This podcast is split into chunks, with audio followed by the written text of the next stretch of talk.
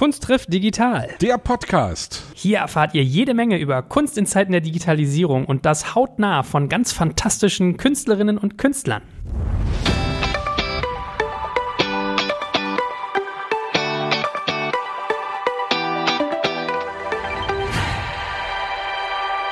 Werter Herr Krumbiegel, geben Sie mir ein Musikbett bitte. Ich habe einen Job zu erledigen.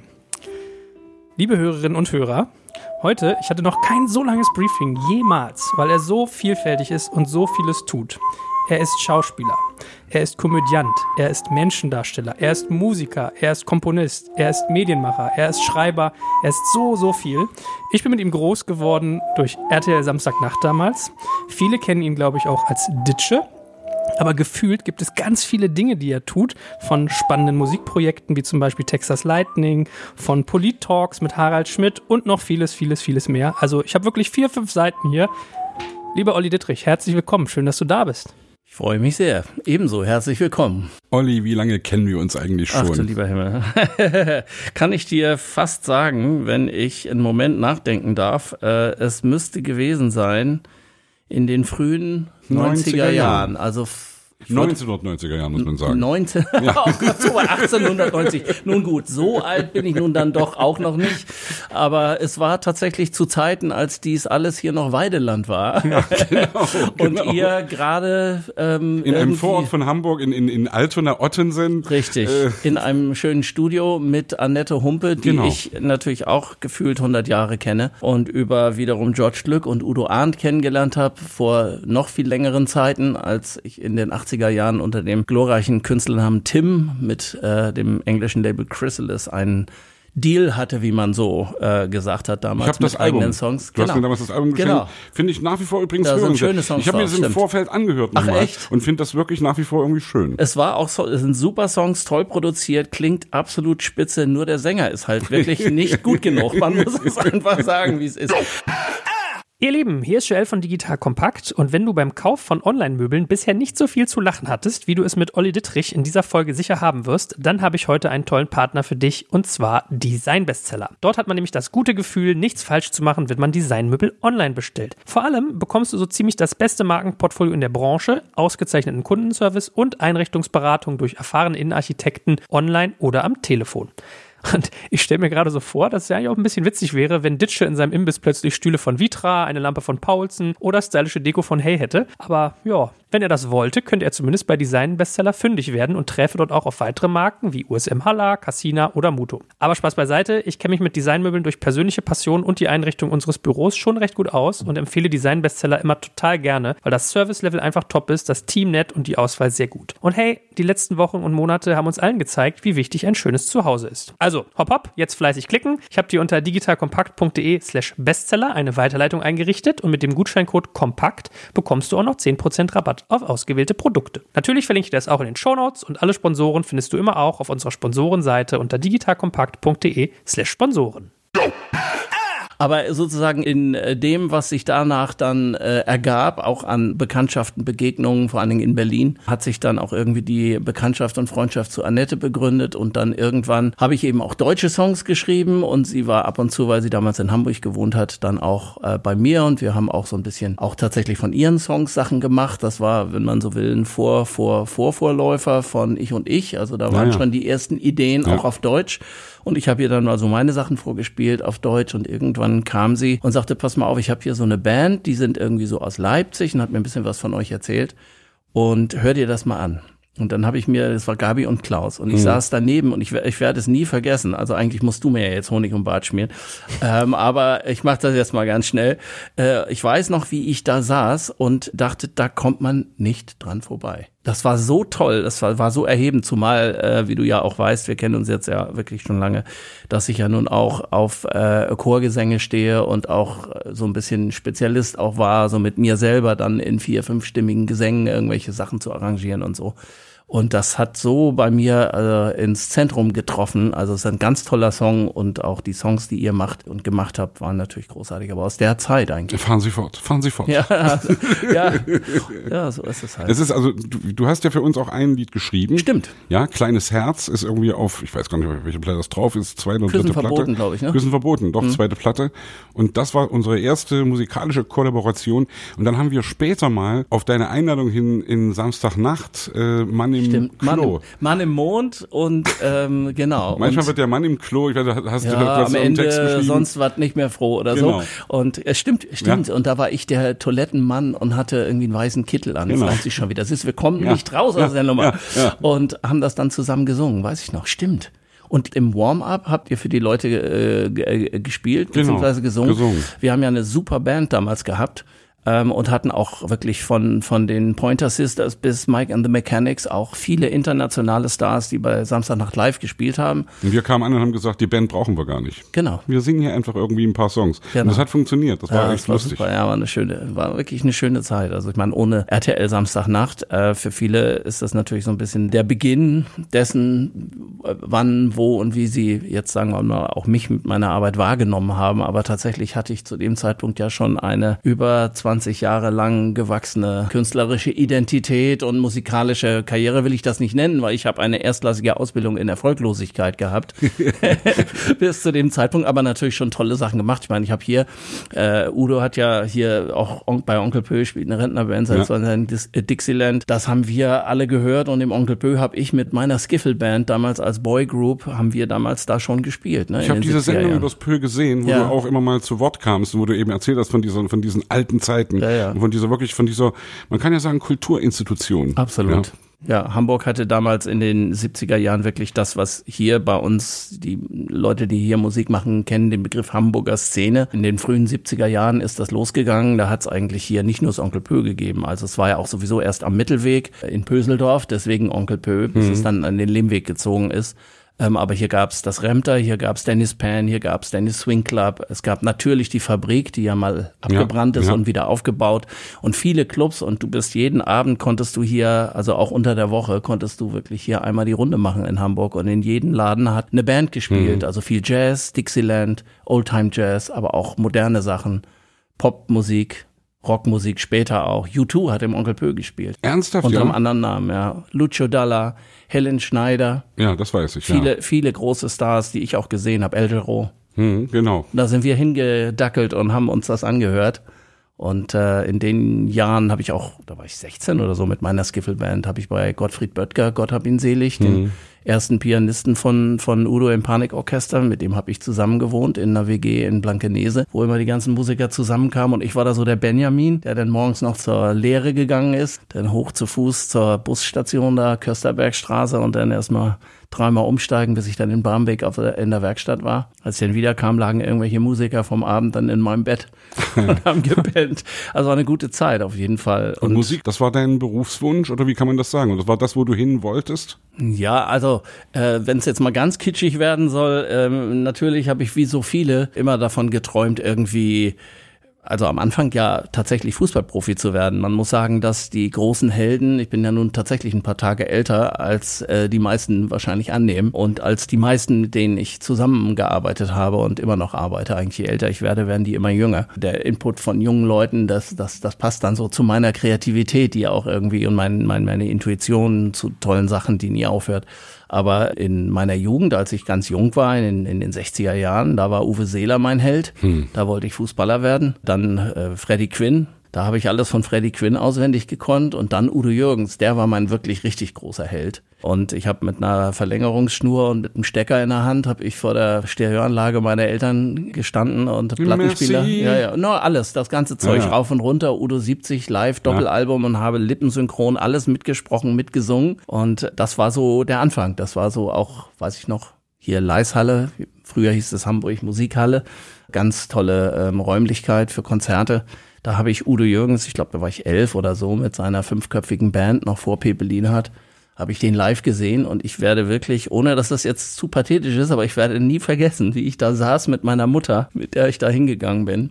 Mein erstes richtig großes Konzert und äh, habe Udo da oben gesehen, also Udo Jürgens, und habe gesagt, eines Tages stehst du da auch. Das ist so lange Antwort auf eine kurze Frage, Ja, aber total interessant. Aber das ist so ein bisschen das, was mich auch immer angetrieben hat. Also ich meine, ich denke, jeder Künstler letztlich, das fängt in der Kindheit an. Der, derjenige, der dieses Talent hat, ich denke, je größer das Talent, desto stärker auch das Bedürfnis, dem nachzugehen. Mehr oder weniger, ob mit Umwegen oder wie auch immer, aber du kommst ja gar nicht drum rum. Du machst was vor, egal was, singen, tanzen, spielen irgendwie und du willst, dass Leute zuhören oder zuschauen und dann das irgendwie gut finden und du dafür geliebt wirst. Das Und weil halt du eben sagtest, irgendwie, du hast so die Grundausbildung in Erfolglosigkeit hinter dich gebracht. Also was, was Musik betrifft, was ich ja völlig verneine eigentlich, ja, weil ich unterscheide ja immer zwischen Musiker und Musikant. Und Mhm. Musiker sind sozusagen die Studierten, die Gelernten, die wahnsinnig rumkniedeln können. Und Musikanten sind die, die es eben irgendwie, ja, die, du, du hast auch so eine Ja. Beatles-Coverband sozusagen, ja, wo du trommelst. Ja, das war mal. Die gibt's leider nicht mehr. Mein, mein lieber Freund und äh, Kupferstecher Jon Fleming Olsen, der wiederum ja auch mein Counterpart bei Ditsche ist, der den Imbisswirt Ingo spielt, der ist ja auch ein ganz toller Musiker und schreibt äh, tolle Songs. Wir haben über die Jahrzehnte so viele Schlachten geschlagen gemeinsam. Auch Texas Lightning im Übrigen Ja. ist ja eine Band, die er gegründet hatte und ich dann später erst dazu kam. Und wir hatten äh, in, in den 90er Jahren hatten wir tatsächlich ein Beatles-Trio, das stimmt, mit Stefan Zacharias, auch Ah, einem ja. ganz tollen Musiker, der Sohn von dem berühmten Geiger Helmut Zacharias Mhm. im Übrigen, der auch Filmmusik schreibt und arrangiert und so. Und da sind wir dann zu dritt los. Und ich habe am Anfang auf dem Kinderschlagzeug gespielt. Es war eigentlich eher so eine Ein Joke. äh, eher ein Joke, Ja, ja. aber der hat sich dann sehr schnell verselbstständigt und dann äh, habe ich auch mir erstmal irgendwann ein richtiges Schlagzeug gekauft, damit das dann nicht ein Kinderschlagzeug fiel dann immer um und so. Ja. Und bin im Übrigen nach dem Motto Uninteressantes auf Folgendes äh, dazu gekommen, das äh, Original Ludwig Black Oyster Schlagzeug von Pete Best zu kaufen, dem ersten Trommler der Beatles. Oh, oh, das und ist das ja, habe ich auch immer noch und habe auch mit meinem Beatles-Trio damals lange Zeit drauf gespielt. Ehrlich. Ja. Das ist ja geil. das ist ja echt, das ist ja, oh, da möchte ich ja, du, du hast das Schlagzeug von Pete Best berührt. Ja, ja, ja. Genau, ja, ja, und es ist immer noch ein- einsatzbereit. Und Hammer. Und wie kommt es dann, dass eigentlich Musik deine Passion ist und du aber mit einer Comedy-Serie quasi den, den Durchbruch gefühlt, den breiten, wirksamen Durchbruch erlangst? Also das eine ist ja sozusagen, rückblickend ist man immer schlauer, ne? Warum haben welche, welche Konstellationen plötzlich wozu geführt? Ja, also warum das sich dann so ergeben hat. Es ist aus, muss ich fast sagen, der größtmöglichen Unabsichtlichkeit eigentlich entstanden. Ja, also ähm, man muss auch äh, das Ganze oder kann man auch nicht losgelöst sehen ohne die Entwicklung des Fernsehens und ohne die Entwicklung des Privatfernsehens. Was war RTL zum Beispiel Anfang der 90er Jahre? Die hatten ja auch so erste Erprobungszeiten seit Mitte der 80er Jahre. Und dann gab es dann da ja auch große Veränderungen, dass sie eben auch die Nachrichtenshows und die Game-Shows und was die dann alles plötzlich so reformiert haben im Programm und unter anderem eben auch die Idee, so eine Comedy-Show wie Saturday Night Live im Grunde genommen im Prinzip einzudeutschen, also so eine Abendshow mit Comedians zu machen. Und mein Weg davor war im Grunde genommen so ein bisschen beschäftigungstherapeutisch nach dem großen Flop des vorhin schon beschriebenen Albums Tim. Tim. Das war und ist eigentlich schon immer meine große Liebe äh, gewesen, eben Musik zu machen, mit eigenen Songs Dinge zu tun. Wenn ich jetzt erzähle, was da alles für Stationen dazwischen waren, da sind wir heute Abend noch nicht fertig. Aber ich habe ja auch schon in den, in den 80er Jahren auch komponiert, Filmmusik gemacht für, für die BBC und ich habe Songs geschrieben, Instrumentaltitel geschrieben. James Last hat von mir äh, Kompositionen aufgenommen, den ich gut kannte äh, und der später für die Doven im Übrigen ein Streicherarrangement beigesteuert hat fürs zweite Album. Also es sind so viele Sachen über die Jahre gewesen, so viele äh, Kooperationen, dass äh, der Musik immer primär eigentlich meine große Liebe galt und eigentlich auch gilt. Nichtsdestotrotz das Talent, mich in andere Menschen zu verwandeln, Figuren zu spielen, mit diesem komödiantischen spaßvogeligen Ansatz. Das ist auch eigentlich aus Zufall so entstanden oder ich habe dieses Talent mehr oder weniger nebensächlich dann verfolgt. Äh, als ich in den in den 80er, späten 80er und frühen 90er Jahren mit mit Schlagerkombos getingelt bin, haben wir 150 Shows im Jahr gespielt, auf Schiffen habe ich gespielt, mit Bierzelten, das ganze Zeug rauf und runter getingelt und dabei auch immer moderiert. Also ich war immer der, der vorne auch als Confrancier die Titel angesagt hat und bislang zum zur Anstrengung der restlichen Band gerieten die Ansagen gelegentlich länger als die Songs, die dann kamen und äh, dann zwischendurch auch mal Parodien, dann habe ich mal Boris Becker Becker nachgemacht, der plötzlich irgendeinen Schlager von Freddie Quinn angesagt hat und so.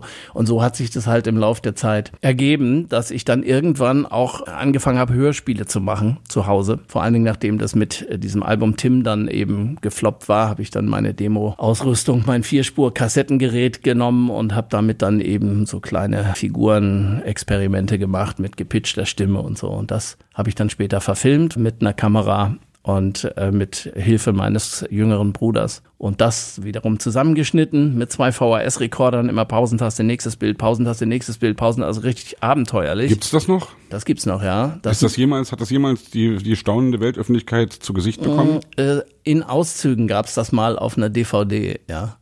Ähm, und wir haben davon auch wieder Auszüge auf den ersten Ditsche-DVDs, meine ich als Bonusmaterial drauf mhm. gehabt.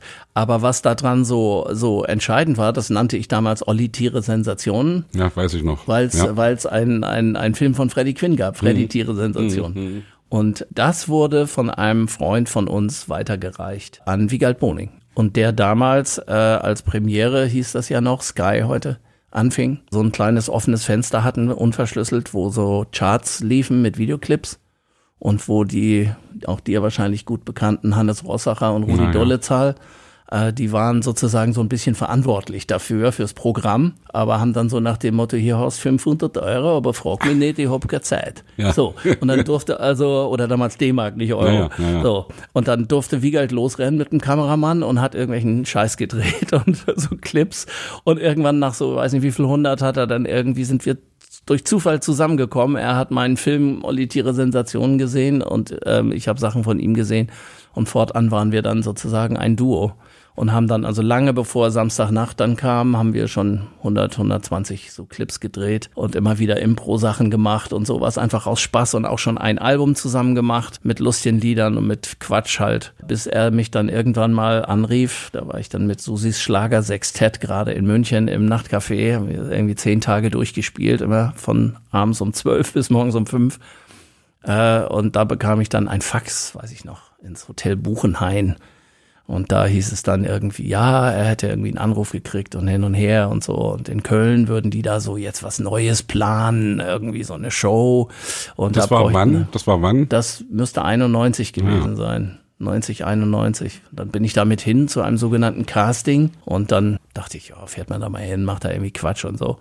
Ich hatte eine große Kiste dabei mit lauter Verkleidungskram, den ich mir so auf Flohmärkten zusammengesammelt hatte, weil ich da einfach Spaß dran hatte, mir irgendwelche Bärte anzukleben mhm. und Mützen aufzusetzen und so Zeug.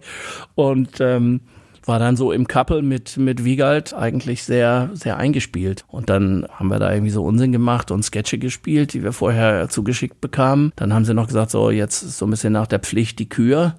Da wollten sie uns dann erstmal testen, wie schnell wir sozusagen umdenken können. Und so Zweier-Sketche hieß es dann so, jetzt spielst du aber mal die Rolle von dem anderen, hast zehn Minuten, lernen den Text und so. Das konnte ich gut abliefern. Und dann wollten sie noch so ein bisschen Impro, konnten wir auch gut abliefern und kann denn von euch auch noch einer irgendwie musizieren? Da habe ich gesagt, ja, klar. ja, und so ging das dann irgendwie, dachte ich, dann fährst da wieder weg und da meldet sich bestimmt keiner und so. Aber das Gegenteil war der Fall. Und dann, so ging das dann los. Auch hier eine sehr lange Antwort auf eine kurze Frage. Aber ähm, äh, RTL Samstagnacht, das sagt sich dann immer so leicht, ne? Aber ohne RTL Samstagnacht wäre ich nicht da, wo ich jetzt bin. Ho ohne Hugo Egon Balder und ohne Jackie Drexler und Mark Konrad, das waren die Leute, die damals wirklich was bewegt haben. Äh, Mark Konrad, Programmchef damals bei RTL und Jackie Drexler, der Produzent der Sendung, äh, die haben uns einfach alles machen lassen.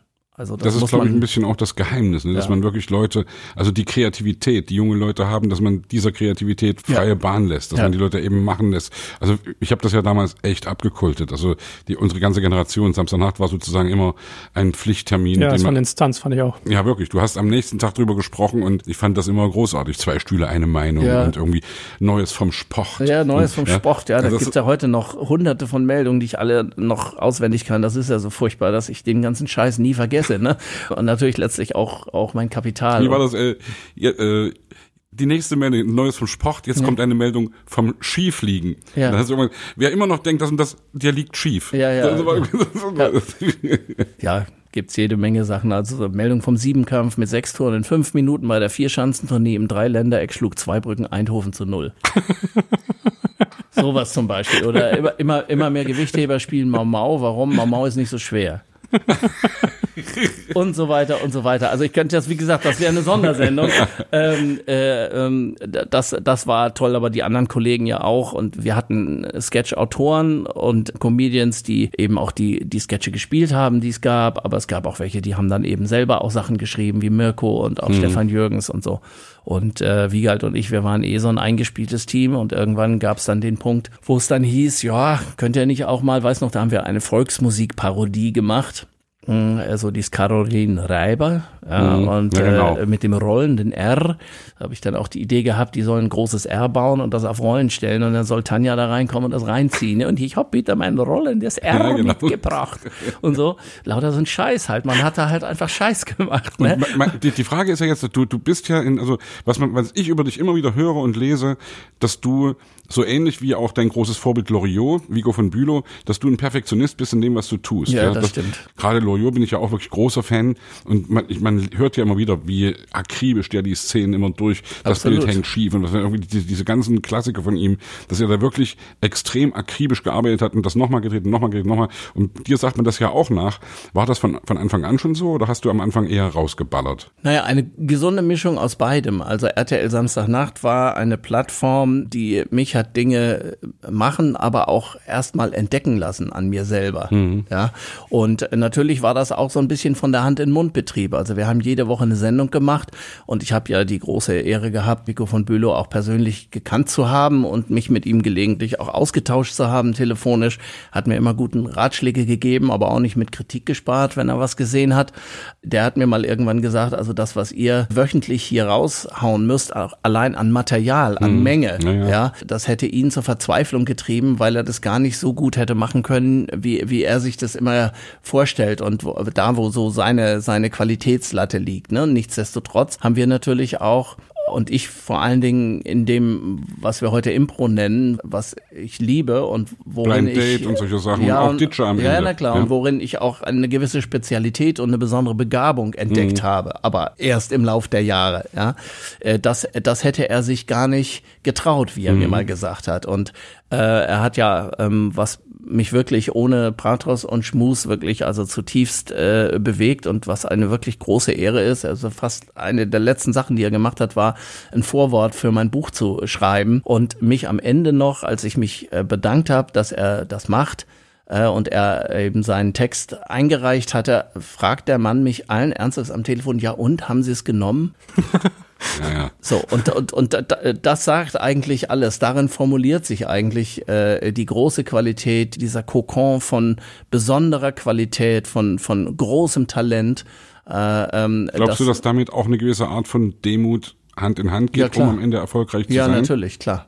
Klar, das ist mhm. immer so. Also mhm. meine, wir haben genug alte deutsche Sprichworte, dass äh, vor den Erfolg der liebe Gott den Schweiß gesetzt hat. Du musst natürlich immer arbeiten, du musst immer fleißig sein, darfst dich nie zufrieden geben. Diese ach lass mal lass mal gut finden Mentalität versendet sich und so. Mhm. Das ist das ist also so mein natürlicher Feind. Das war aber schon als Kind so. Ich bin, meine Mutter war ja Malerin und Grafikerin, war eine ganz tolle Künstlerin.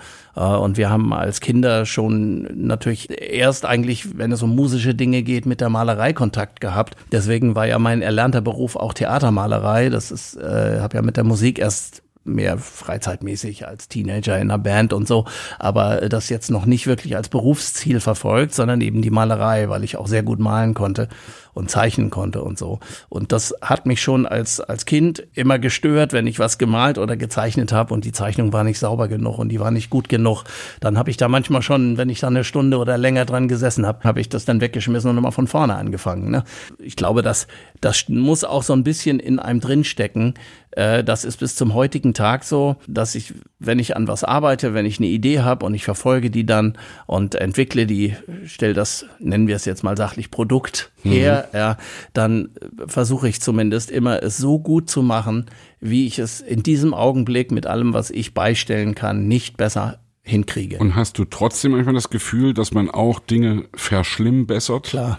Das ist nervt doch dann. Also ja, ich, na klar gibt's das. Ja, das ist doch dann, wenn, wenn du, wenn du perfekt sein willst und du merkst, also bei, bei Songs ist es ja oft so, du machst ein Demo und du kriegst diese Magic von dem Demo nie in dem richtig teuer produzierten genau. Song hin. Ja. Genau. Also gleich das Demo veröffentlichen. Eigentlich ja. Ja, natürlich. ja? Klar, haben auch viele schon gemacht. Ja. Und mit der Technik heute ist es auch gar nicht so mhm. so weit hergeholt, dann auch das, sagen wir mal, technisch so äh, wieder, wieder herzustellen oder rauszufiltern, dass du es benutzen kannst. Weil tatsächlich die Magie, das ist ein ganz, ganz besonderer Punkt tatsächlich, der da auch fast wieder anknüpft, wo Impro anfängt. Mhm. Wenn du die Qualität äh, schärfst und wenn du ein Bewusstsein dafür hast, wann was gut ist, dann weißt du auch den sogenannten goldenen Moment zu schätzen, aber du weißt ihn vor allen Dingen auch zu erkennen. Mhm. Es ist ein, ein, ein großer Denkfehler zu, zu glauben, wenn man wirklich was ganz Tolles in dem Moment erfindet, ist auf jeden Fall so nach dem Motto, naja, das war jetzt schon mal gut, jetzt gehen wir aber ran, jetzt machen wir da was draus, jetzt arbeiten wir dran und so. Und du verlierst auch die Magie des Moments. Diesen Moment muss man erkennen können. Und dann darf man das nicht mehr beschädigen. Ja, das gehört genauso dazu wie etwas, was schon gut ist, von dem man aber weiß, das kann noch sehr viel besser werden und man muss es entwickeln. Und ähm, alle künstlerischen Arbeiten äh, setzen sich ja aus vielen Dingen zusammen. Äh, deswegen ist es manchmal sehr entscheidend, dass man das Wichtigste den Kern sozusagen des, des künstlerischen Werks nicht beschädigt, aber vieles drumherum noch so macht, dass es gut passt oder so. Also einen Song gut zu arrangieren, zu überlegen, wie instrumentiert man das oder so etwas. Und das gibt's in der Malerei auch. Kannst irgendwie was Tolles malen, denkst, oh, das ist eigentlich schön, aber naja, dann male ich mal noch weiter. Ging mir zu schnell. Kann ja nicht sein, dass man mhm. jetzt hier in einer halben Stunde so ein schönes Bild malt naja. und dann malst du da oben so einen doofen Vogel rein und schon ist das Bild im Eimer. Ne? Also das ist auch so ein, so ein Punkt. Und in der Impro das habe ich für mich dann irgendwann auch erkannt, dass ich diese Begabung habe und dass ich tatsächlich fast mein Bestes geben kann, wenn ich sozusagen mich einer Situation aussetze, in der ich im Moment gezwungen bin, das Beste abzuliefern. Wie, wie lief das ab bei Anke Engelke und dir mit diesem mhm. Blind Date? Ihr habt da vorher ein Briefing über eure Charaktere. Mhm. Erzähl mal ein bisschen für die Hörer, die das nicht kennen. Ich kenne zum Beispiel auch nicht. Also Blind Date ist, oder erzähl du es lieber. Also naja. ihr, ihr, trefft euch im Zug, war das glaube ich, oder? Ja, es gibt sechs Filme. Das ist jetzt allerdings auch schon wirklich lange her. Mhm. Den letzten haben wir, glaube ich, 2006 gedreht. Das war damals eine Arbeit fürs ZDF.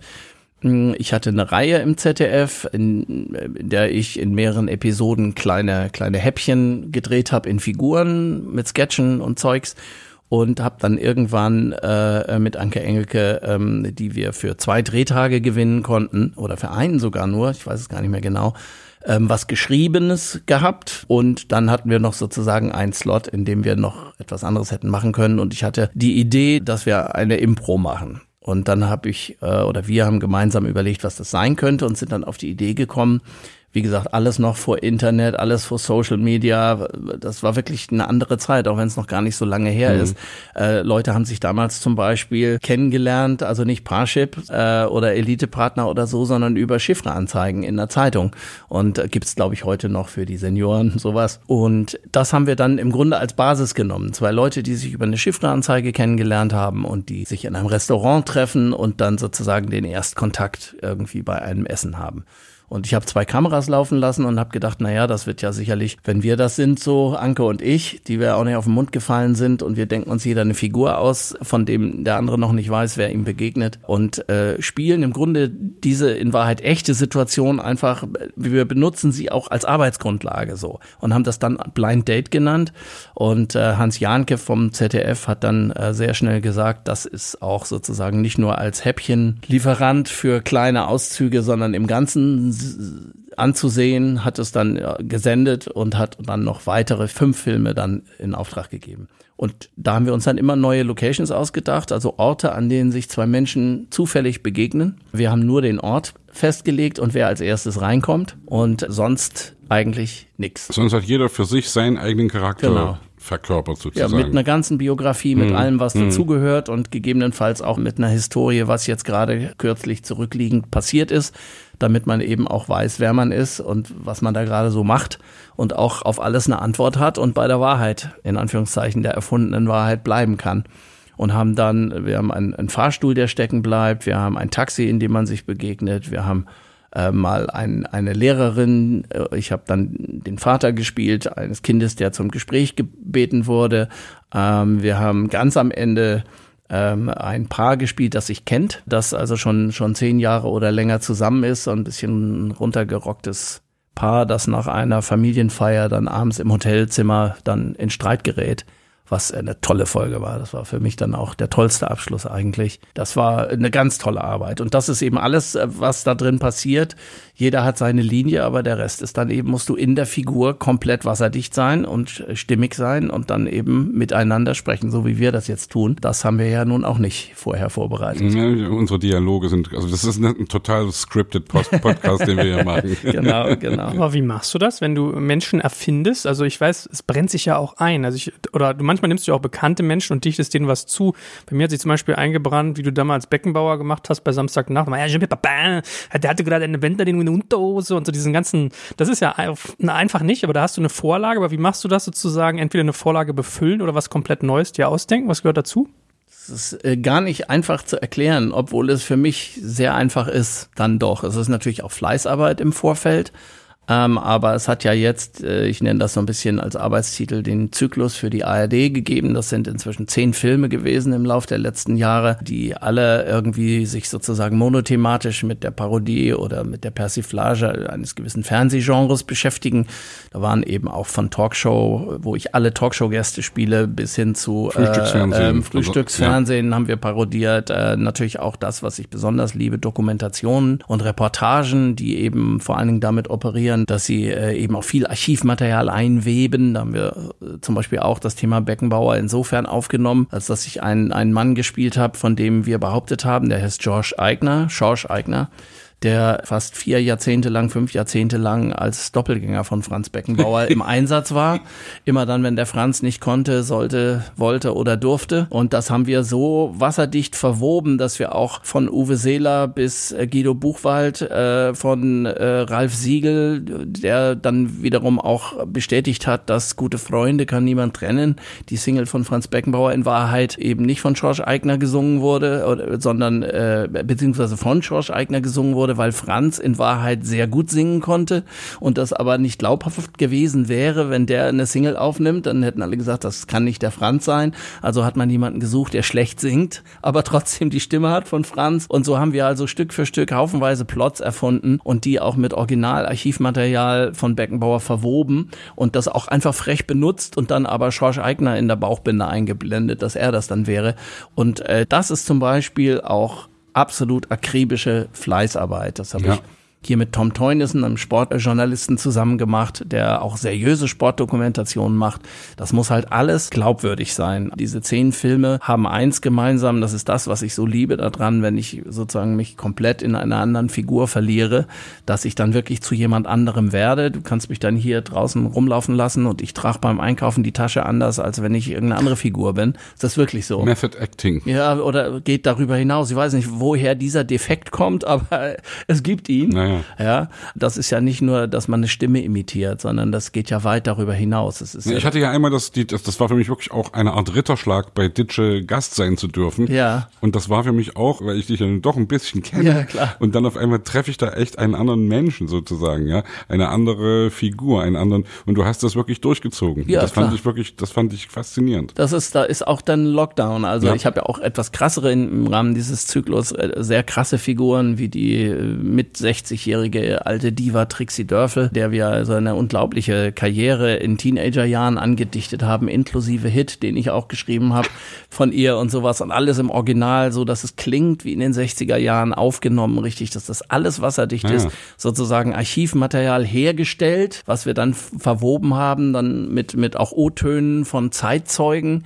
Äh, die machen auch immer alle mit. Also ich habe von Peer Steinbrück äh, über, über Marius Müller-Westernhagen bis hin zu Gottschalk Jauch, alle möglichen Leute, die irgendwas im Original dazu sagen können. Giovanni Di Lorenzo, ich habe einmal einen 84-jährigen äh, Journalisten gespielt, der auf sein Leben zurückblickt, dem wir alle möglichen Coups angedichtet haben. Äh, und da haben alle von Anne Will über Giovanni, über Jauch, Deppendorf, alle haben in O-Tönen etwas gesagt zu diesem Klammer auf, erfundenen Ja. Journalisten.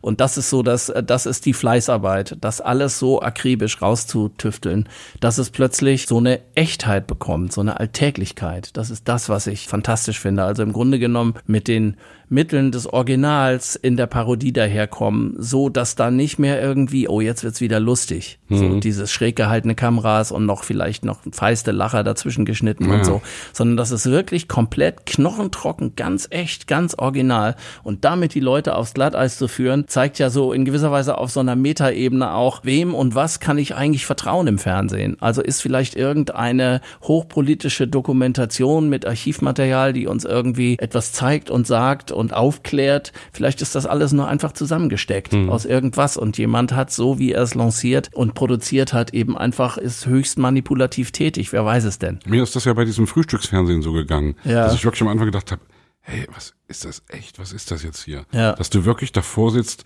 Kennst du das, Joel? Mhm. Das, das, äh, das gibt's im Netz, das gibt, oder? Gibt's ja, das ja, im Netz? Ja. Also echt check das mal, weil das wirklich faszinierend ist, wie da wirklich mit diesen, ich glaube, das ist ja auch so ein Loyot-Spruch, dass du nur beobachten musst und sozusagen das, was du siehst, also es liegt eigentlich alles auf der Straße, du musst Klar. es nur dir nehmen und du musst es verwursten. Ja. Das ist immer bei diesen, bei diesen Dingen und bei allem, was überhaupt jeder künstlerisch tut, eigentlich die Basis. Wir sehen und wir hören alles das, was jeder andere auch sieht und hört.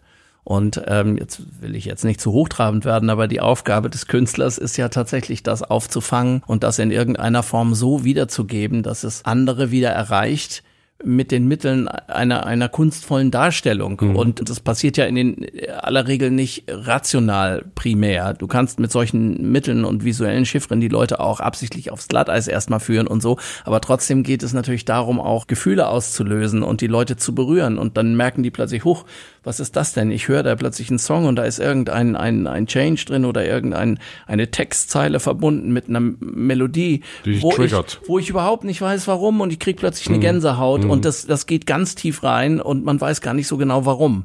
Und das hat natürlich was damit zu tun, dass wir letztlich wahrscheinlich die Basics alle teilen von dem, was wirklich bedeutend ist. Und dass äh, Künstler das eben, wenn sie gut sind und wenn sie eben diese Inspiration haben, es fertigbringen, das sozusagen sicht- und hörbar zu machen. Ja, das bewundere ich auch immer wieder, also an äh, Künstlern, die das schaffen, einen so umzuhauen, wo man sagt, da kommst du, kommst du nicht dran vorbei was, was ist das jetzt gerade? Ja. Wieso ist das so? Dass, ja. du, dass du im Kino sitzt und anfängst zu heulen und du ja. fragst, du sagst, ich, ich, Oh, es ja. rinnen mir hier echt die Tränen ja. runter, ja. Deswegen, du bist gerührt. Ja, genau. Also für mich ist übrigens immer, wenn ich Musik Gänsehaut, höre, ja, Gänsehaut voll ja, der Effekt. Guck mal, ich habe jetzt gerade Gänsehaut, wo ich das nur erzählt habe, weil, weil, weil ich dieses, äh, diese, das sofort so verinnerliche und weiß halt, warum ich das meine. Ja, also das ist auch das, was auch immer Basis ist, wenn ich mich in Menschen verwandle, dann gehe ich dort nicht sozusagen ran, indem ich gucke, wie sieht der aus, wie baue ich mich da, wie verkleide ich mich und dann stelle ich mich vor den Spiegel und übe das oder irgendwie sowas. Das ist alles Bullshit. Das passiert passiert gar nicht. Das ist das Handwerk von meinen tollen Maskenbildnerinnen, die wirklich echte Genies sind, mit denen ich wirklich blind die Dinge entwickeln kann und die genau wissen, was gefragt ist, damit es überhaupt nicht übertrieben ist und dass ich eher auch beim Spiel zurücknehme und so, sondern es geht darum, dass die Figur, selbst wenn es eine erfundene Figur ist, vorher in allen Facetten da ist und ich genau weiß, wie die ist, wie die fühlt, was die tut, was die da soll. Und die Verwandlung, äh, drei Stunden Maske oder so, ist dann eigentlich eher der meditative Prozess, in ja. dem ich dann von dem einen zum anderen Ufer kletter, ja. Und dann mache ich die Augen auf und dann kletter ich los und kann. Bist du der? Ja. Hat er dich eigentlich mal nachgemacht? Nee, nee. ich hatte Bastian Pastewka Ach, echt? hat mich mal nachgemacht. Ach, das ist lustig. Das ist total gut. geil. Ja, also das war, das war hier äh, Rickys Popsofa ah. mit Anke Engelke als Ricky, die so eine durchgedrehte und das ist das finde ich heute noch richtig, richtig, richtig geil. Äh, also er hat so, so eine Aldi-Tüte an. Der Ossi kommt mit der Aldi-Tüte an und so und rote Haare und und auch, auch so die Beobachtung sozusagen von körperlichen ja, oder ja. auch irgendwie Habitus-Eigenheiten, die ich eben habe, die jeder Mensch hat. Und am Ende, ich habe zuerst gesagt, Scheiße Scheiße, die, die ziehen nicht durch den Kakao. Und dann habe ich aber irgendwann gedacht, hey geil, du wirst persifliert. Und das ist irgendwie auch irgendwie, ja, das ist auch geil. Das ja. war, hat mich total gefreut. Also Bastian ist sowieso auch ein ganz, ganz lieber, guter Freund, ganz toller Könner, muss man sagen. Sehr lustig, äh, sehr, sehr herzenswarm, herzensgebildet, wahnsinnig talentiert. Ich habe äh, die große Ehre, muss man sagen, gehabt, in den äh, Anfängen der 2000er Jahre mit ihm zusammen mit einem Programm auf die Bühne zu gehen, was echt ein Fest war, muss mhm. man sagen. Wir haben, ich glaube, 60 Städte am Stück gespielt und dann nochmal 20 hinterher, weil es einfach wegen des großen Erfolges. und äh, wir haben so ein bisschen so eine Klammer gehabt, beide so im Smoking rausgekommen, so ein bisschen amerikanisch so und haben dann so ein Opening gemacht mit irgendwelchen Firlefanz und dann ging es eigentlich fast immer nur so abwechselnd. Jeder hat dann auch so Solo-Nummern dazwischen gehabt und so und es gab auch mal Momente, wo wir dann zu zweit auf der Bühne waren.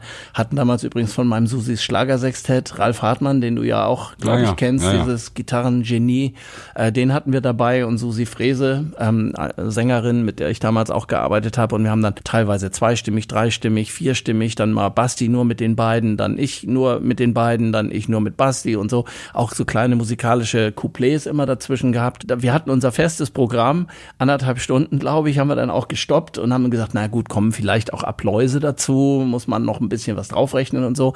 Und das war dann so das Programm. Was war von der ersten äh, Aufführung an schon, haben wir schon so viel Scheiß da gebaut und haben so improvisiert gemeinsam auch, dass das immer länger wurde. Und äh, wir haben dann Stück für Stück auch einzelne Solonummern dann rausgenommen und es wurde trotzdem immer länger. Äh, wir waren da mal, ich werde nie vergessen, ich glaube in Delmenhorst waren wir über drei Stunden auf der Bühne und die Kritik dann in den Zeitungen ein paar Tage später war überschrieben mit Comedy-Duo wollte nicht nach Hause gehen. das werde ich nie vergessen. Ja, und aber Basti ist super, ganz, äh, ganz toller Kollege und ein großer Kölner. Glaube ich gerne, habe ich nie gesehen, aber glaube ich gern, dass der dich gut Das parodiert war hat. echt, das gibt's auch, kann, kann, findest du auch im Netz. Äh, Ich habe mir das daraufhin mal angeguckt und stimmt schon, das ist ganz lustig gemacht. bin schon ich, ne? Ja, da wäre Frisur auch, hab ich gedacht, da ist schon was dran. Ja, äh, du, ich meine, Olli, das ist, Ja. es juckt einen auch so in den Fingern.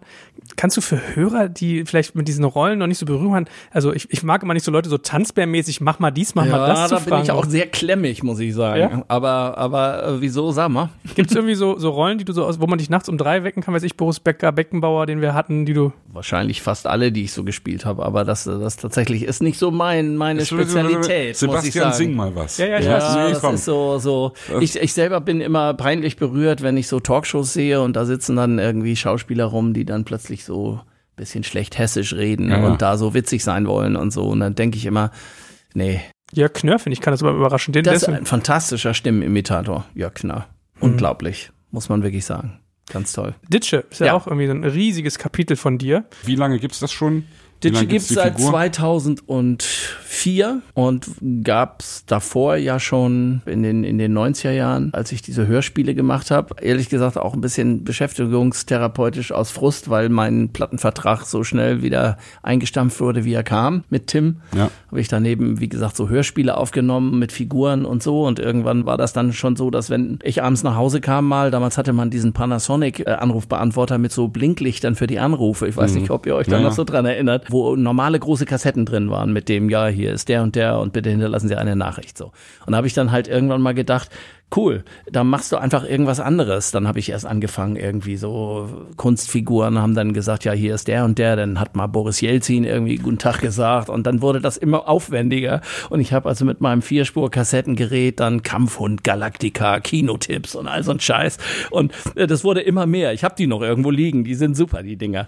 Und äh, da kam ich dann manchmal, wenn ich abends nach Hause kam, irgendwo, dann, dann waren da so 20 Lichter drauf. Da dachte ich, oh, endlich hat mal einer angerufen. Dann waren das nur so, so piep, oh geil, Alter. Oder irgendwie so einer, der sich kaputt gelacht hat. und so, ne? Und ähm, so war ich dann mehr oder weniger gezwungen, äh, fast täglich dann wechselndes Programm herzustellen, was natürlich mit größeren, äh, aufwendigeren Produktionen mit Musik im Hintergrund und ich weiß nicht was alles. Jacques Gillet, der Friseur, oh, Herr Jacques Gillet, irgendwie danke für die tolle Frikadellenfrisur. Und dann habe ich auch den Friseur natürlich gesprochen, oh ja, wunderbar, bitte sehr, mit so einem blöden Franz-Franz-Akzent da. Und dann fragt sie dann irgendwie, ja, Sie waren doch gerade beim Friseurkongress in Brüssel, so ein Wettbewerb. Wie war denn das für Sie? Oh, ich habe gut abgeschnitten. Beep. Und so ein Scheiß, ne, so Karlauer halt, ne, so ein, ich weiß, es ist alles Karlauer Quatsch, aber so, ich war damals so drauf, ne? Aber das macht ja auch Schule. Ich meine, du, du, du lernst dadurch. Und ich habe eben gerade Ja, ja, gedacht, klar. du hast das sozusagen gemacht, weil du es geliebt hast, Ja, weil, genau. weil du das ma machen wolltest. Und dann, die, ich wollte dich das vorhin schon fragen, wann, wann sozusagen dieser Umschwung kam. Also ich musste vorhin, ich weiß nicht, ob der Vergleich hinkt, der hinkt bestimmt, aber Otto Walkes sagt ja, Ja. auch oft, er wollte eigentlich Musiker werden und hat irgendwann gemerkt, hey, ich bin hier irgendwie, die Leute lachen viel mehr und ich, ich muss nur irgendwelchen Scheiß erzählen. Oder auch so ein Typ wie Olaf Schubert, ja. Ja, ja. Auch übrigens eigentlich Musiker und eigentlich hatte der eine Band oder hat immer noch eine Band und hat dann eben irgendwie gemerkt, hey, die, diese Kunstfigur, das äh, Klar. kommt an sozusagen. Aber wann hast du wirklich ge gesagt für dich, okay, ich bin jetzt eben Personenimitator, Comedian, äh, Komiker, wie auch immer? Naja, es hat sich durch Samstagnacht tatsächlich ergeben. Also ich habe zwar vorher, wie ich es vorhin beschrieben habe, ja meine Experimente so gemacht, fast so ein bisschen, um mich auch abzulenken, dass es mit der Musik halt einfach überhaupt nicht weiterging und habe dann so experimentiert, weil ich so eine Vierspur-Kassettenmaschine hatte und da konnte ich dann mit mir selber im Dialog reden. Das waren so die Anfänge, die ich dann auch zum Teil ja verfilmt habe äh, und dann Wiegald kennengelernt habe und so kam eins zum anderen aus einem äh, größtmöglichen spielerischen Aspekt heraus so ne?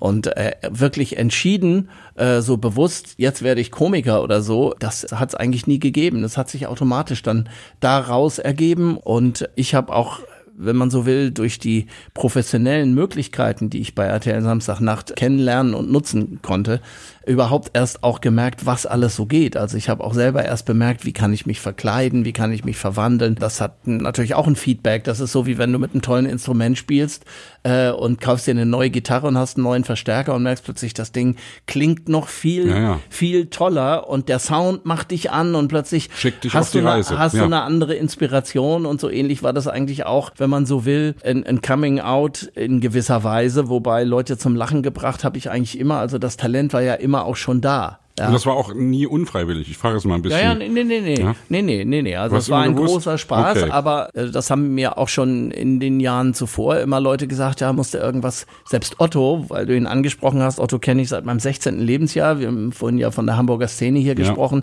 Ich habe damals auch in der WG ja mit Gottfried äh, gewohnt Ja. und noch vielen anderen Musikern, da kam Otto auch immer vorbei. Der kannte auch meine Skiffle-Band, fand er irgendwie witzig und dann saß er immer bei mir auf dem Bett, weil ich auch so haufenweise Gitarren hatte und ein Schlagzeug und so und dann haben wir da auf dem Bett gesessen haben Beatles gesungen zusammen und Simon und Garfunkel zusammen gesungen und haben Quatsch gemacht oder er und äh, ich habe dann zwischendurch immer irgendwie auch so Unsinn gemacht und habe äh, Stimmen nachgemacht und so und dann hat er mir, oh, das musst du machen, musst einen Beruf machen, du. Ich sag, was, wie, wie, wie das denn? Ja, da holst du dir ein. Und ich sagte, ja, weißt du, er war ja ein Einzelkämpfer. Ja. So habe ich das nie. Ich wollte immer für die ernsthafte Seite, also im Sinne von für die, ich wollte immer mit meiner Musik berühmt werden und so. Das war so mein Traum. Ja, das ne? Schöne ist ja auch, dass du wirklich bei aller Komik doch auch äh, für mich immer auch eine gewisse Ernsthaftigkeit oder eine gewisse, ich will was sagen, Tragikomik irgendwie Ja, ja, auch, klar. auch transportiert hast, ja. Also Otto, also ich liebe äh, diese ganzen Sachen, ich liebe das wirklich, ich liebe seine Art und so, aber er ist ja wirklich irgendwie eher so der und irgendwie Kasperkopf und irgendwie immer irgendwie Der Blödelbarde. Ja, der Blödelbarde sozusagen. Meine ich nicht despektierlich, meine ich echt nicht abwerten, aber bei dir ist das schon was anderes, genau wie bei Loriot. Also für mich, um den Vergleich nochmal zu bringen. Ja, wobei Otto ist ein ganz großer Künstler und Das weiß ich. äh, Also auch großer Musiker übrigens. Ja, ja, und- ich habe ihn auch mehrfach getroffen. Wir haben auch schon zusammen was gemacht und, und so. malt auch toll Mhm. und jeder das, was er liebt und das ist ja auch, ich sage jetzt mal vielleicht etwas überspitzt, auch sehr deutsch, dass man eben äh, auch dem Komödianten und dem Komiker, ich sage jetzt mal so ein bisschen durch die Blume, nicht die, äh, sagen wir mal, künstlerische Legitimation und Qualität zubilligt, Ja. die andere haben, die aus dem seriösen, ernsten Fach kommen, so mal. Ja, einfach gesprochen, das ist in England oder in Amerika äh, ist das dann schon anders. Also da wird das mit Hochachtung auch gesehen äh, und auch kein Unterschied gemacht zwischen gutem und schlechtem Talent. Ja, War, war für dich sowas wie, weil du Eng England gerade sagst, Monty Python und sowas, ist Klar. das für dich auch Vorbild oder, oder Inspiration gewesen? Inspiration sicher, wobei als ich jünger war, bei uns im Fernsehen gab's Rudi Carell mit seinen Sketchen, wir haben Dick und Doof gesehen, wir haben als die Bilder laufen lernten gesehen, wir haben Charlie Chaplin gekannt und äh, die ersten äh, Comic-Geschichten, Marty Feldman später. Monty Python hat irgendwann Biolek, glaube ich, nach Deutschland Ja, geholt. genau. Ne? Der hat das irgendwie. Es gibt eine Fassung von einer Monty Python Show, die ich leider nie gesehen habe, die äh, auf Deutsch ist, wo die auf Deutsch spielen auch. ah ja, ach so. Ja, ja. Aber nicht die mit dem, der, der lustigste Witz, das kennst du, ne? Im, im Krieg, an der Ach so, Front. ja, ja. Nee, nee, nee, nee, das ist eine richtige, eine richtige Sketcheshow, die, wo sie alle Deutsch sprechen und man merkt, dass sie zum Teil natürlich wissen, weil sie es vorher übersetzt haben oder so, was sie da reden, inhaltlich, aber in Wahrheit eigentlich Ja. nicht wissen, was sie da gerade das ist ja interessant. Das ist, ja, das ist ganz toll. Ich habe sowas auch einmal gemacht, da habe ich eine Figur erfunden, die heißt Joseph Al-Bustani in einem Kinofilm, den ich später nochmal an anderer Stelle reaktiviert aktiviert habe, da hatte ich in dem Kinofilm auch tatsächlich eine Szene in Arabisch. Und das war wirklich echt eisenhart, also mit echten Also das war Libanesen richtig, auch. ja? Ah, ja, ja. ja, ja. Und da Also du hast stand sozusagen Kannst du rein das noch? phonetisch. Nein, nix. Du hast, du, du hast rein. nur, nur phonetisch Ah, ja. gelernt, das Ah, ist ja. das, da stehst du komplett Ah, im ja. Wald. Ah, ja. Aber die Figur ist sehr echt, also der hat, äh, hat ja auch mit Deutsch so gesprochen, hat er immer so, weißt du, so näher gesprochen, musst du, dann wenn wir das essen, kannst du nicht machen. So, ne? Das geht. Also mit diesem Deutsch, dann mit diesem Gebrochene, kannst du bist mein Freund, Sebastian, ne? Ich kann die Shotgun schon mal gesehen, ne?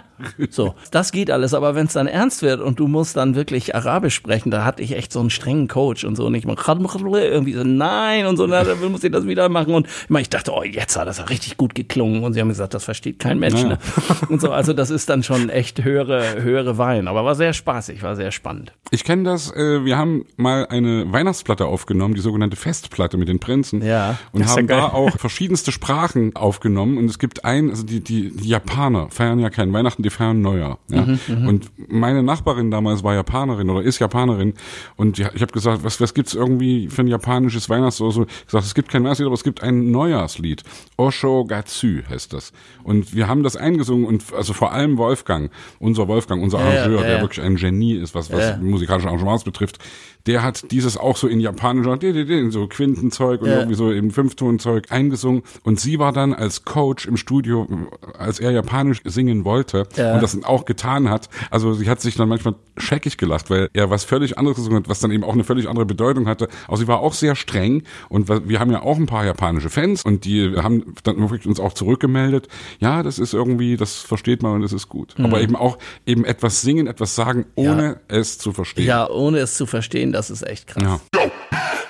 Ihr Lieben, hier ist Joel von Digital Kompakt und wenn du jetzt in der Situation bist, dass du wegen Olli Dietrich herzhaft lachen musst, dich aber nicht traust, weil deine Zähne nicht so schön aussehen, dann habe ich jetzt eine relevante Info für dich, denn in der kosmetischen Zahnmedizin arbeitet unser Partner Plus Dental und der kann dir dazu verhelfen, dass du gerade schöne Zähne bekommst. Denn Plus Dental hat ein ziemlich revolutionäres Produkt entwickelt, nämlich unsichtbare Aligner. Das sind so eine Art Gebissschienen, die klar und herausnehmbar sind und die moderne und zugängliche Alternative zu herkömmlichen Zahnspangen darstellen. Also ihr müsst euch vorstellen, Plus Dental bietet eine kostenlose Beratung und Diagnose in einer seiner über 100 Partnerkliniken vor Ort. Bei dem Termin erstellt einer ihrer Zahnärzte einen intraoralen 3D-Scan und macht Fotos eurer Zähne. Zusammen mit einer umfassenden Beratung natürlich. Und dieser Termin ist kostenfrei und an keine Bedingungen geknüpft. Die Ergebnisse werden dann in ihrem hochmodernen hauseigenen Labor in Berlin vorgelegt, wo ein Team aus Zahnärzten und Kieferorthopäden einen maßgeschneiderten Behandlungsplan für dich erstellt, der die Bewegungen deiner Zähne und die erwarteten Ergebnisse anhand einer 3D-Simulation, die Dauer der Behandlung und die vollen Kosten aufzeigt. So, und erst jetzt musst du dich entscheiden. Wenn du fortfahren möchtest, wird dein Satz Plus Dentalschienen im Dentallabor hergestellt und direkt zu dir nach Hause geliefert. Plus Dentals Zahnärzte überwachen persönlich und regelmäßig den Fortschritt deiner Behandlung und über ihre mobile App weißt du, wann du auf ein neues Set umsteigen musst, ohne die Klinik erneut aufsuchen zu müssen. Also du arbeitest dich quasi selbst durch deine Zahnverbesserung, könnte man sagen. Deine Zahnkorrektur erhältst du schonend und sicher in vier bis zehn Monaten und schon ab 27,57 Euro pro Monat. Das sind wohl bis zu 70 Prozent günstiger als herkömmliche Zahnspangen. Und alle Preise sind garantierte Festpreise, die du auch in Raten bezahlen kannst. Wenn das für dich interessant ist, dann schau dir Plus Dental jetzt einfach mal selbst an. Ich habe dir unter digitalkompakt.de slash lächeln mit AE eine Weiterleitung eingerichtet. Oh, und ich habe noch ein tolles Angebot für dich. Mit dem Gutscheincode KTD200 bekommst du bis zum 31.01.2021 satte 200 Euro Rabatt auf deine Bestellung dort. Und natürlich verlinke ich das auch in den Shownotes und alle Sponsoren findest du immer auch auf unserer Sponsorenseite unter digitalkompakt.de slash Sponsoren. Aber was, was Sebastian eben meinte, die Tragikomik, die deinen Rollen drunter liegt, das ist ja auch so ein Ditsche-Momentum eigentlich. Ja, das ist die Basis. Wie gesagt, den gab es ja lange, bevor es den im Fernsehen gab, gab es ihn erst bei Hörspielen. Siehst du, kommt man ins Quatschen. Das wollte ich eigentlich damals äh, vorhin nur erzählen, dass äh, irgendwann die Hörspiele mit diesen lustigen Figuren immer aufwendiger wurden und ich dann irgendwann gesagt habe, wenn ich da jetzt jeden Tag ein Programm machen muss, dann, dann erfinde ich jetzt irgendwie einen, der halt einfach nur äh, sagt, hier, pass mal auf, hier, was, was. Wenn du da jetzt an deinem Drang ne, da, da wird gerade die Straße neu gemacht. Und dann haben sie jetzt diese, diese Markierungswagenfahrer mit der gelben Markierungsfarbe. Der weiß ja auch nicht, ist der da von Wagen runtergepurzelt oder was ist Trumpf. Jedenfalls sind die Strecke sind so komisch. Ich wollte nur sagen, wenn du diese Strecke folgst, dann fährst du direkt gegen eine Wand. Tschüss. So. Solches Zeug. Jeden Tag. Ne? Und so war Ditsche geboren eigentlich. Hallo, da bin ich wieder. Ich wollte nur einmal sagen, hier bei hier in Kaufhof, da gibt es jetzt die Gremlings. Tschüss. So. Lauter so einen sinnlosen Quatsch. Und äh, so ist Ditsche eigentlich erst als Hörspielfigur entstanden. Und dann irgendwann kam ja Thomas Hermanns, damals noch äh, unter dem Künstlernamen Tommy Garden, in München äh, so Karaoke-Veranstaltungen gemacht, kam nach Hamburg und hatte so die Idee, äh, quasi nach klassischem amerikanischen Stand-up-Club-Prinzip so einen Stand-up-Abend zu machen. Mhm. Also wo eben dann Comedians, eben keine Kabarettisten, so wie wir das hier kennen. Also eigentlich, also Quatsch-Comedy-Club. Ja, genau. Das war der, der Vorläufer, Vorläufer, davon. Ja. Und der suchte halt Leute, die frei sprechen können. Und äh, auf Umwegen über Wiegald, keine Ahnung, ich mache es kurz, irgendwie war ich dann einer von denen, von denen man erzählte, da gibt's auch noch einen, also die haben wir wirklich händeringend solche Leute gesucht. Und die, die Anfangsbesetzung, äh, die da im engen Kreis waren, Rüdiger Hoffmann, äh, Dietmar Budinski, Gott hab ihn selig, leider verstorben, äh, Martin Schneider, Monty Arnold, äh, Wiegald, ich und noch zwei, drei andere. Das waren so Leute, die Einzelkämpfer waren, haben irgendwelchen Unsinn getrieben.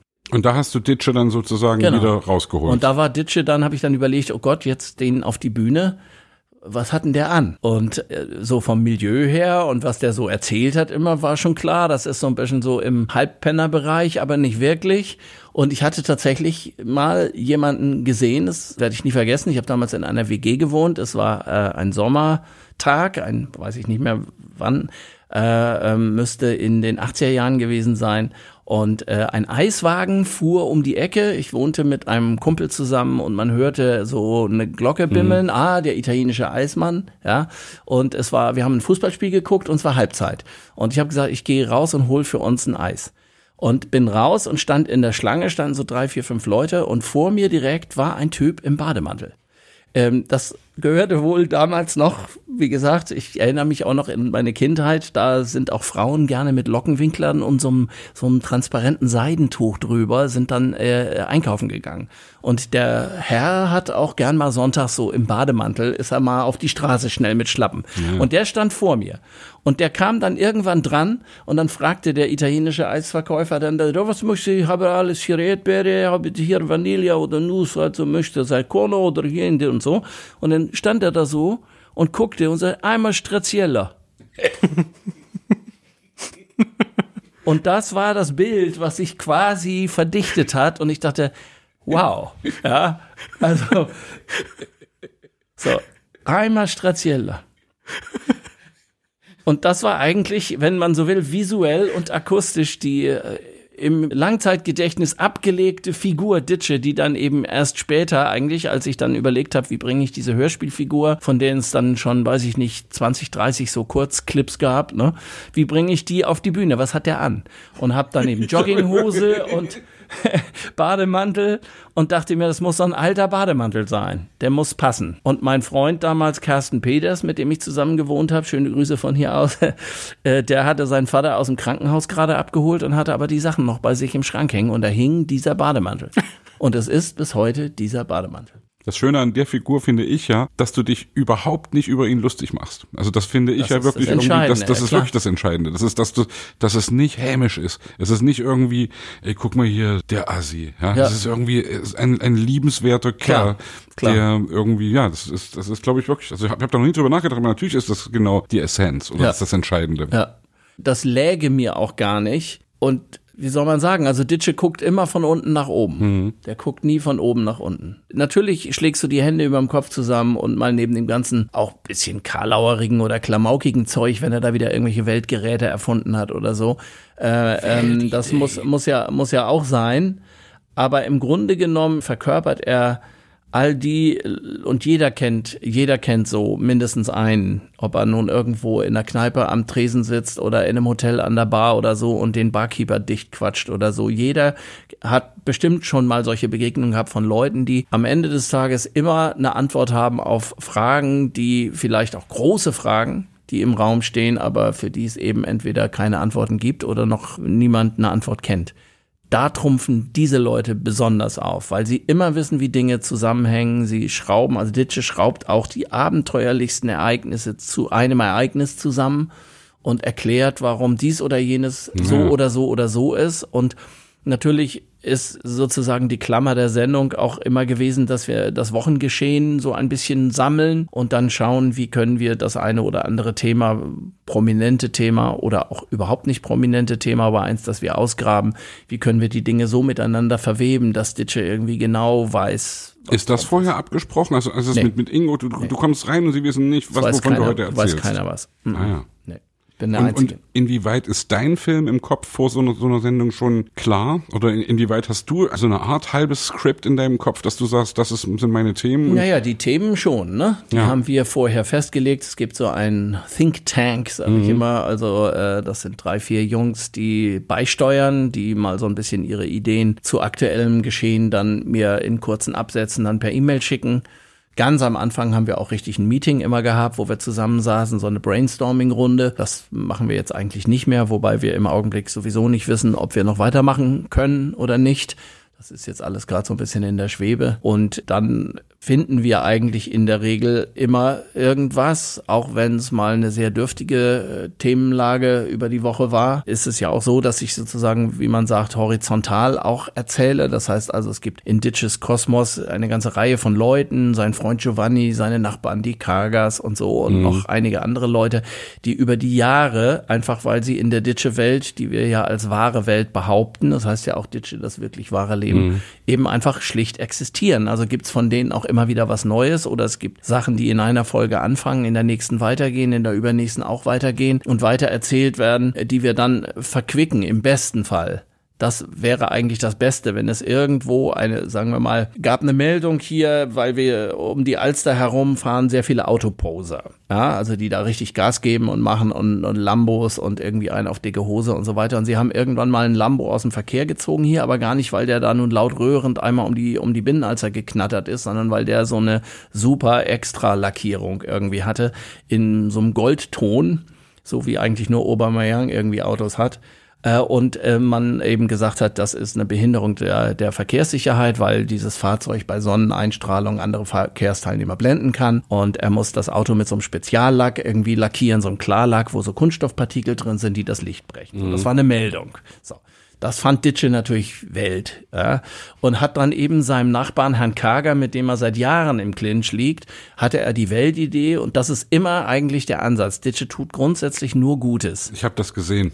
Und aber landet letztlich immer in einer Katastrophe. Ja. Manchmal nicht ganz so schlimm, aber gerade mit Herrn Kager ist das schon da echt immer eine Nummer. Den Wagen lockiert. Ja.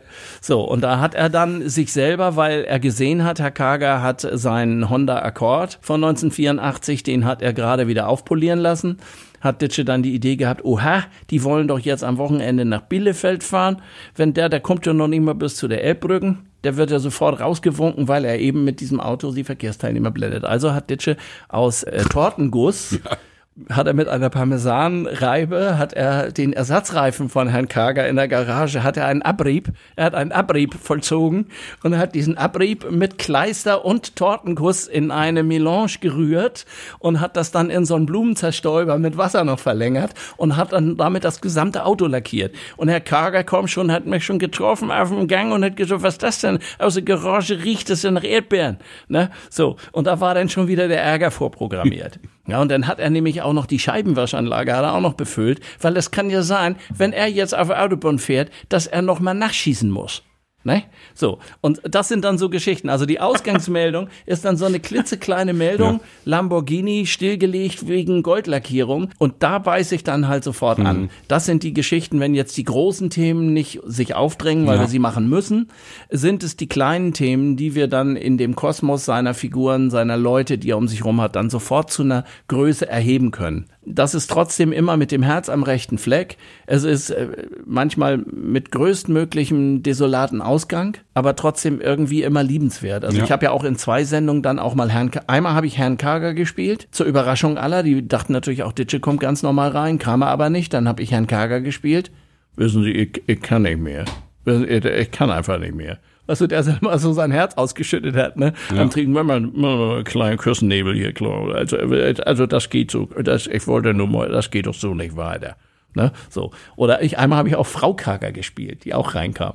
Da waren sie auch alle überrascht. Und da hat Schildkröte, Gott hab ihn selig, also Piggy, ja. Er ist ja leider verstorben vor ein paar Jahren. Der hat tatsächlich bei Herrn Kager die ganze Zeit gedacht, es ist ein anderer. Ja, ist ja gut. Ja. Ist aber auch witzig Ja, cool, gewesen. klar. Wirst du eigentlich manchmal schizophren bei all deinen Rollen?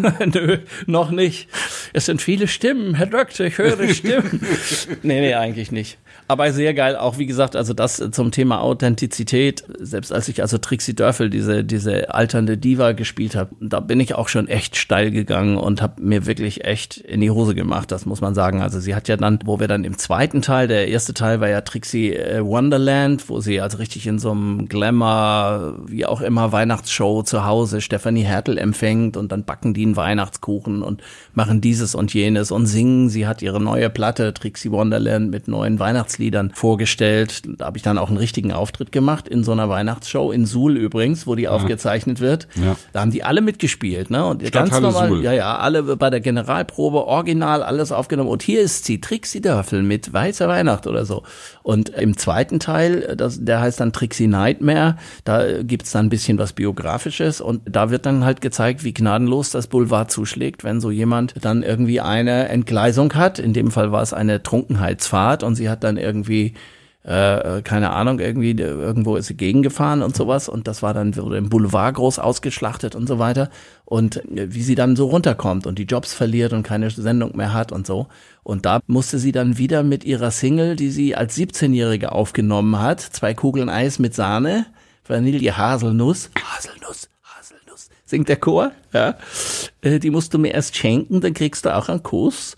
Ja, äh, mit dieser Original-Single hat sie dann als Anfang 60-Jährige auf einem bayerischen Weihnachtsmarkt hat sie dann eben zum äh, Vollplayback ihrer Single, die sie mit 17 aufgenommen hat, dann sozusagen performt, ja, für kleines Geld. Das ist ja sehr tragisch. Und das haben wir in echt gedreht. Also da haben wir niemandem gesagt, da kommt jetzt Olli Dittrich in der Figur von, Ah, sondern ja. wir haben einfach auf diesem Weihnachtsmarkt einen Slot gebucht im Programm, wo dann eben die Brezen verkauft werden und die Herzen und das Geschnitzte für Weihnachten und so. Und da bin ich dann als Trixie Dörfel ganz normal da aufgetreten.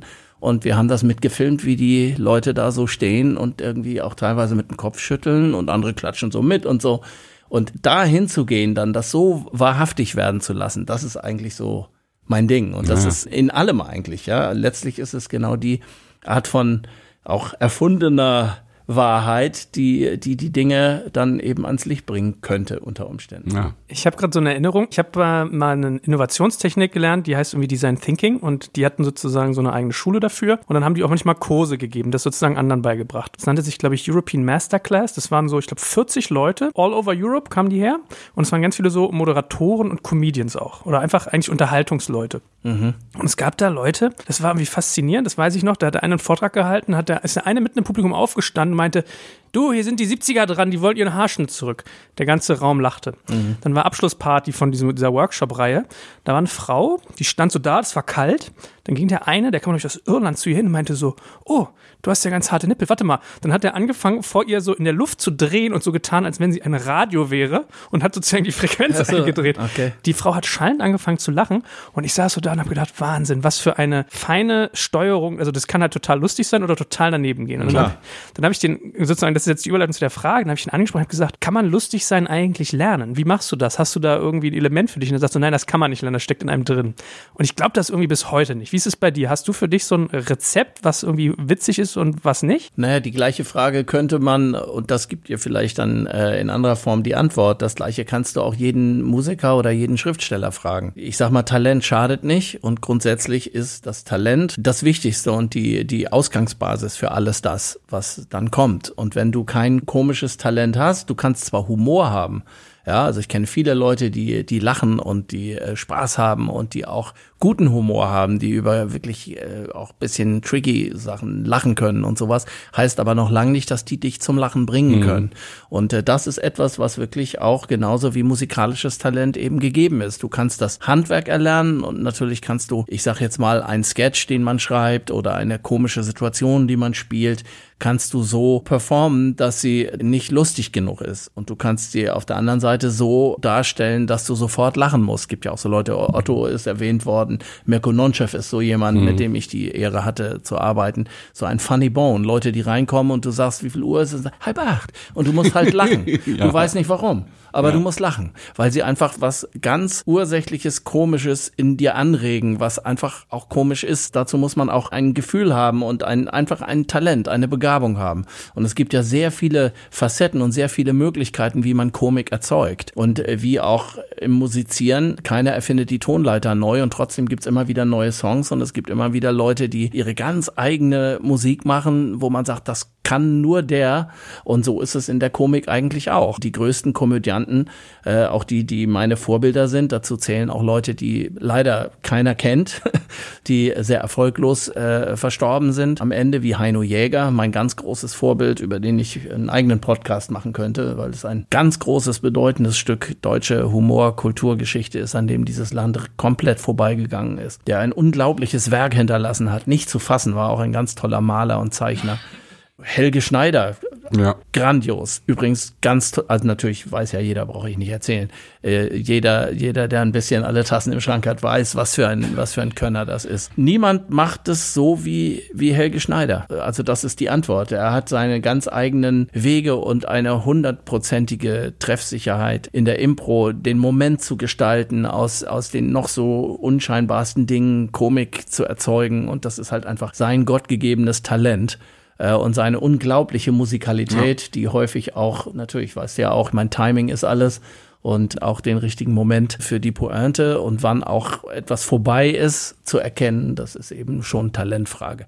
Natürlich kannst du Handwerk lernen, das musst du ja auch, ne? Das gehört ja auch dazu. Schließt sich auch gegenseitig ja nicht aus. Na, ich habe gerade so im Kopf, äh, mein, mein Sohn abends, dem habe ich mal vorgelesen und irgendwann wurde mir das zu langweilig, dann habe ich mir Geschichten ausgedacht. Und ich, ich glaube, da bin ich ein bisschen deiner Welt nah. Also weißt du, wie du, wie du dich fühlen musst, mhm. wenn du eine Geschichte beginnst und hast keinerlei Ahnung, wie sie endet. Klar. Also eine Sache ist mir hängen geblieben, da ging es irgendwie so, ja, okay, weiß ich nicht, Winnie Pooh geht schwimmen so. Und dann dachte ich so, wie baust du es zu Ende? Und am Ende war die Story, der Weihnachtsmann hat seinen Schlitten verloren, der ist nämlich in den See gestürzt und Winnie Pooh findet ihn und er kommt wieder raus und dann hast du so, ein, so, eine, so eine Auflösung, so eine, so ein wie sagt man, eine Pointe, es war ja nicht lustig, aber du hast so ein, so ein, so ein Sujet, ja. genau. Und das, das frage ich mich, ob du das auch hast, wenn du bei Ditcher am Set sitzt, dass du dann sagst, okay, hier Lamborghini und dann, also du, wie du, ob du dir den Bogen so baust oder ob der sich einfach findet. Sowohl als auch. Also ich habe in der Regel immer drei, vier, fünf Themen, die wir ja vorher auch sammeln und zu denen es, sag ich mal, komische Sichtweisen, so will ich mal wertneutral sagen, gibt durch Ditches Brille was er dazu sagt, was er davon hält. Wir haben da immer so diesen Dreisatz, was ist passiert, woran könnte es gelegen haben, gerade wenn es so Dinge sind, die keiner so richtig erklären kann, mysteriöse Vorgänge und ein Lösungsweg, den er dann natürlich hat und im besten Fall nur er. Ne? Wenn er dann reinkommt, ja. weiß was, sagt er ja dann immer, ne? geht dann immer los, ne? Weiß was, da ist noch keiner drauf gekommen und so, ne? Und dann geht das ja los. Ja.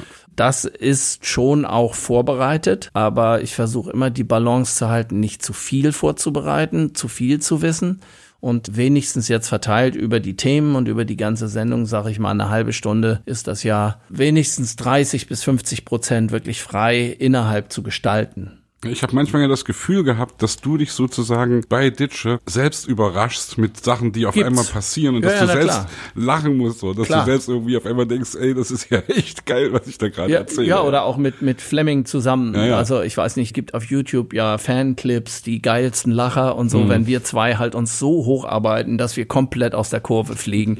wenn es also immer absurder wird, wenn irgendwie, da weiß ich noch, war mal eine Geschichte, legendär, die Waschbärgeschichte wo Ditsche eigentlich nur einen Lappen gesucht hat, glaube ich. Und das war dann aber, ich weiß gar nicht mehr, was das jetzt genau für ein Ablauf war, aber auf jeden Fall äh, war er längere Zeit in dem Dialog der festen Überzeugung, dass hinter der Verkachelung seiner Badewanne eine Waschbärfamilie lebt. Weil die Gerüche, die dort sozusagen zu vernehmen waren, ihn irgendwie an seine Kindheit erinnert hat, wo er mal irgendwie mit seiner Mutter im Zoo war und dort am Waschbärgehege und das war so ein Geruch und er hat das erinnert und so. Also es hatte auch eine Zeit lang, glaube ich, sogar was Poetisches so ein bisschen und am Ende Ende des Tages war es aber wirklich nur so ein alter stinkender Lappen, der hinten in so eine, wo die Wanne dann nicht mehr richtig an der Wand war, ist dieser Lappen denn da wohl mal durchgesickert und da hat dann da drin sein Unwesen getrieben und Biotope erzeugt, ja. ja, die diese Gerüche ausgelöst haben. Aber die Geschichte ist eben genau andersrum erzählt worden. Genauso wie Ditsche mal reinkam mit einem Pflaster im Gesicht da hatte er sich dann geschnitten beim Rasieren. So, und dann war die Kette, aber wieso hast du dich denn geschnitten? Ja, weil ich mich im Dunkeln rasiert habe. Ja, was, wieso hast du dich denn im Dunkeln rasiert? Und dann hat er dann erzählt, er hat sich im Dunkeln rasiert, weil er Silberfische aushungern wollte. Wieso wolltest du Silberfische aushungern? Ja, weil er hat mal gelesen, ein Wissenschaftler, und das war dann am Ende die Meldung, die in der ah. Zeitung stand, die kam dann ganz am Ende als Erklärung. Werde ich nie vergessen. Wissenschaftler lebte sechs Jahre von Licht. Das war eine Meldung, habe ich gesagt, das, das, das kann fast nicht wahr sein. Da war da wieder einer irgendwie so einer von diesen spinnerten Verschwörungstheoretikern, die eben so, gibt auch, glaube ich, so eine Sekte, so eine Lichtsekte und sowas und der lebte also von Licht. Also haben wir uns das gepickt, was am meisten dazu hertaugt und äh, Ditcher hat sich dann eben überlegt, wenn einer so lange Zeit von Licht lebt, bedeutet das ja im Umkehrschluss, dass Dunkelheit hungrig macht. Und das war dann sein Ansatz, eben Silberfische auszuhungern, die bei ihm im Bad eben vorkommen. So. Und das war aber von der Kette her, fing es also sozusagen damit an, dass er mit einem Pflaster reinkam. Also ja. er hat sich äh, geschnitten. Das sind so die Bausätze ja. oft. Das ist zum Beispiel sowas, was dann schon ein bisschen strukturierter wäre, aber innerhalb dessen auch trotzdem viel Platz für Impro natürlich lässt, weil keiner weiß ja, was passiert. Also ähm, man weiß ja nicht, wie, wie dein Counterpart drauf einsteigt, der gar nichts weiß. Mhm. Ja, es kann ja auch sein, dass der plötzlich irgendwas dazu sagt oder auch eine Inspiration hat, ja. die so witzig ist oder in so eine andere Richtung galoppiert, dass man die dann gleich nimmt und mhm. dann verlässt man das Thema auch. Das musst du immer. Du musst also in dieser Art von Impro-Kammerspiel musst du immer bereit sein, in jeder Sekunde das Terrain zu verlassen und das aufzunehmen, was ja. frisch passiert. Weil ich glaube, die Erfahrung, die ich auch damit gemacht habe, ist, die, das Publikum liebt nichts mehr, als dabei zu sein, wenn etwas entsteht. Das ist ein Spirit, den kannst du auch, du musst Richtig. du nicht, brauchst du nichts einblenden und sagen, gerade jetzt erfunden, live gesungen und so ein Scheiß. Ne? Mhm. Das merken die Leute. Die merken das, wenn sie dabei sind, wenn etwas entsteht. Geht mir ja genauso. Ja. Also ich wollte das vorhin schon sagen, als du sagtest irgendwie, dass es ja eigentlich alles schon gibt, dass es das immer nur in anderen Variationen gibt, ja. Also wenn ich einen Song schreibe, also ich mache das jetzt mittlerweile immer so, dass ich das per Sprachmemo genau. am Klavier einfach auf meinem Handy aufnehme und dann wirklich die erste Version, die erste nur die Melodie oder nur der erste Satz und dann habe ich so richtig die kleinen Bausteine, genau. wo dann wirklich innerhalb von vier Stunden auf einmal ist ein Lied da und es gibt nur zwölf Halbtöne und man kann sie nur irgendwie nochmal verquirlen und man, es gibt nur so und so viele Worte und es gibt nur so und so viele Themen und man kann und am Ende ist das schon ein kleines Wunder, eine kleine Geburt einer ja, neuen Sache. Ja, ja, das klar. ist schon geil. Ja, und ganz am Ende das Bindeglied bist eben du. Deswegen gibt es unendlich viele Möglichkeiten. Ja was weiß ich, nimm irgendeinen Song von den Beatles, den jeder kennt und hol mir zehn Bands, die das auswendig lernen ja. in der Besetzung und die spielen alle diesen Titel und ich sag's dir, du wirst zehn Versionen haben. Richtig. Obwohl alle dasselbe spielen das oder, übrigens, oder alle dasselbe zur Verfügung ja, haben, so möchte ich sagen. Das war übrigens immer im Studio eine Herangehensweise von Annette Humpe. Mhm. Wenn wir nach Arrangement gesucht haben für ein Lied, das eigentlich schon da war, dass sie immer gesagt hatte, wie würde das David Bowie singen, wie, würd, wie würden das die ja, Beatles ja, machen, wie würde das ACDC ja, machen. Glaube ich ja, sofort. Und das ist schon geil. Und das ist schon auch eine echte Inspiration, weil dich das, ohne zu klauen, es inspiriert dich einfach nur. Und es schickt dich auf die Reise, schickt dich irgendwo hin. So funktioniert es mit jeder Art von Inspiration. Also niemand von uns, äh, äh, ähm, von uns sowieso nicht, aber auch die großen äh, Heroen, die wir alle als unsere Vorbilder sehen, ob in der Musik oder keine Ahnung, in der Malerei Malerei, in der Literatur, keine Ahnung. Äh, all diese Leute äh, haben zu ihrem Zeitpunkt als sie angefangen haben, als sie klein waren, Kinder waren, als ihr Talent sozusagen sich in ihnen bemerkbar gemacht hat, irgendwen oder äh, als Vorbild gefunden, ja. der eigentlich das angeschwungen hat in ihnen, was am nahesten ist, emotional. Richtig. Ja, ja. und äh, deswegen äh, auch die Beatles haben nachgeäfft am Anfang. Die haben auch irgendwie Chuck Berry und Carl Perkins und hier in Hamburg Lonnie Donegan nachgespielt. Ja, ne? ja hier in Hamburg live gespielt, klar. Auf Deutsch, glaube ich sogar, ne? Teilweise. Das ja. gibt's, ja. Komm, gib mir ja. deine Hand. Ja. Oh, du bist so schön, schön wie ein Diamant. Ich will mit dir gehen. Komm, gib mir deine Hand. Ihr Lieben, hier ist Joel von Digital Kompakt und während ich ihr Tränen mit Olli Dittrich lache, vielleicht ein kurzer Hinweis, äh, es ist glaube ich total cool, wenn über deine Witze gelacht wird, aber wenn die Leute über deine Klamotten lachen, ist das ja nicht so richtig cool. So, und falls die Herren der Schöpfung jetzt über Kleidung jenseits des Ditsche Morgenmantels nachdenken, der total cool ist, also unbenommen, oder aber deren Frauen ihnen eine Freude machen wollen, dann habe ich eine Anlaufstelle für euch, nämlich unseren Partner Outfittery. Outfittery ist ein sehr cooler Service für Männer, die keine Lust auf Shopping haben oder ihr gutes Aussehen lieber einem Stylisten überlassen möchten. So, und du gibst Outfittery einfach einen Eindruck von deinem Geschmack und ein persönlicher Stylist stellt dir passende Styles für jeden Anlass zusammen, selbst wenn dir eigentlich nur ein neues Paar Schuhe oder eine Jeans zu deinem Lieblingsoutfit fehlen. Du bekommst dann eine Box mit deinen Outfits zugeschickt und bezahlst nur die Teile, die dir gefallen und alle anderen schickst du einfach wieder zurück. Und ich kann dir sagen, es ist wirklich toll und wir benutzen das seit langem, wodurch ich auch total viele super Kleidungsstücke gefunden habe, die ich im Laden wahrscheinlich gar nicht angeguckt angeguckt habe, aber auf dem Wege entdeckt habe. Und es ist natürlich total convenient und ein Profi legt Hand an. Wenn du Outfittery selbst auch mal ausprobieren möchtest, dann habe ich zwei Dinge für dich. Erstens eine Adresse, nämlich digitalkompakt.de slash outfittery. Und zweitens einen Gutscheincode, den du dort eingibst, um 20% bei deiner ersten Box zu sparen. Der lautet nämlich digital20c bitte in groß geschrieben. Aber zur Sicherheit verlinke ich das auch in den Show Notes und alle Sponsoren findest du immer auch auf unserer Sponsorenseite unter digitalkompakt.de slash Sponsoren. Wann ist denn Digital zu Ende erzählt eigentlich? Der ist gar nicht zu Ende erzählt, weil ja dauernd was Neues passiert. Hast ähm, du das sozusagen, also ich meine, so Habe Kerkling, weil es ja zum Beispiel jemand, der ähnliche Arbeit macht wie du oder ähnlich will ich gar nicht sagen, aber es ist ein, ein vergleichbares Territorium und wo man so den Eindruck hat, der begräbt irgendwann eine Figur und ist mit der abgeschlossen. Hast du sowas auch?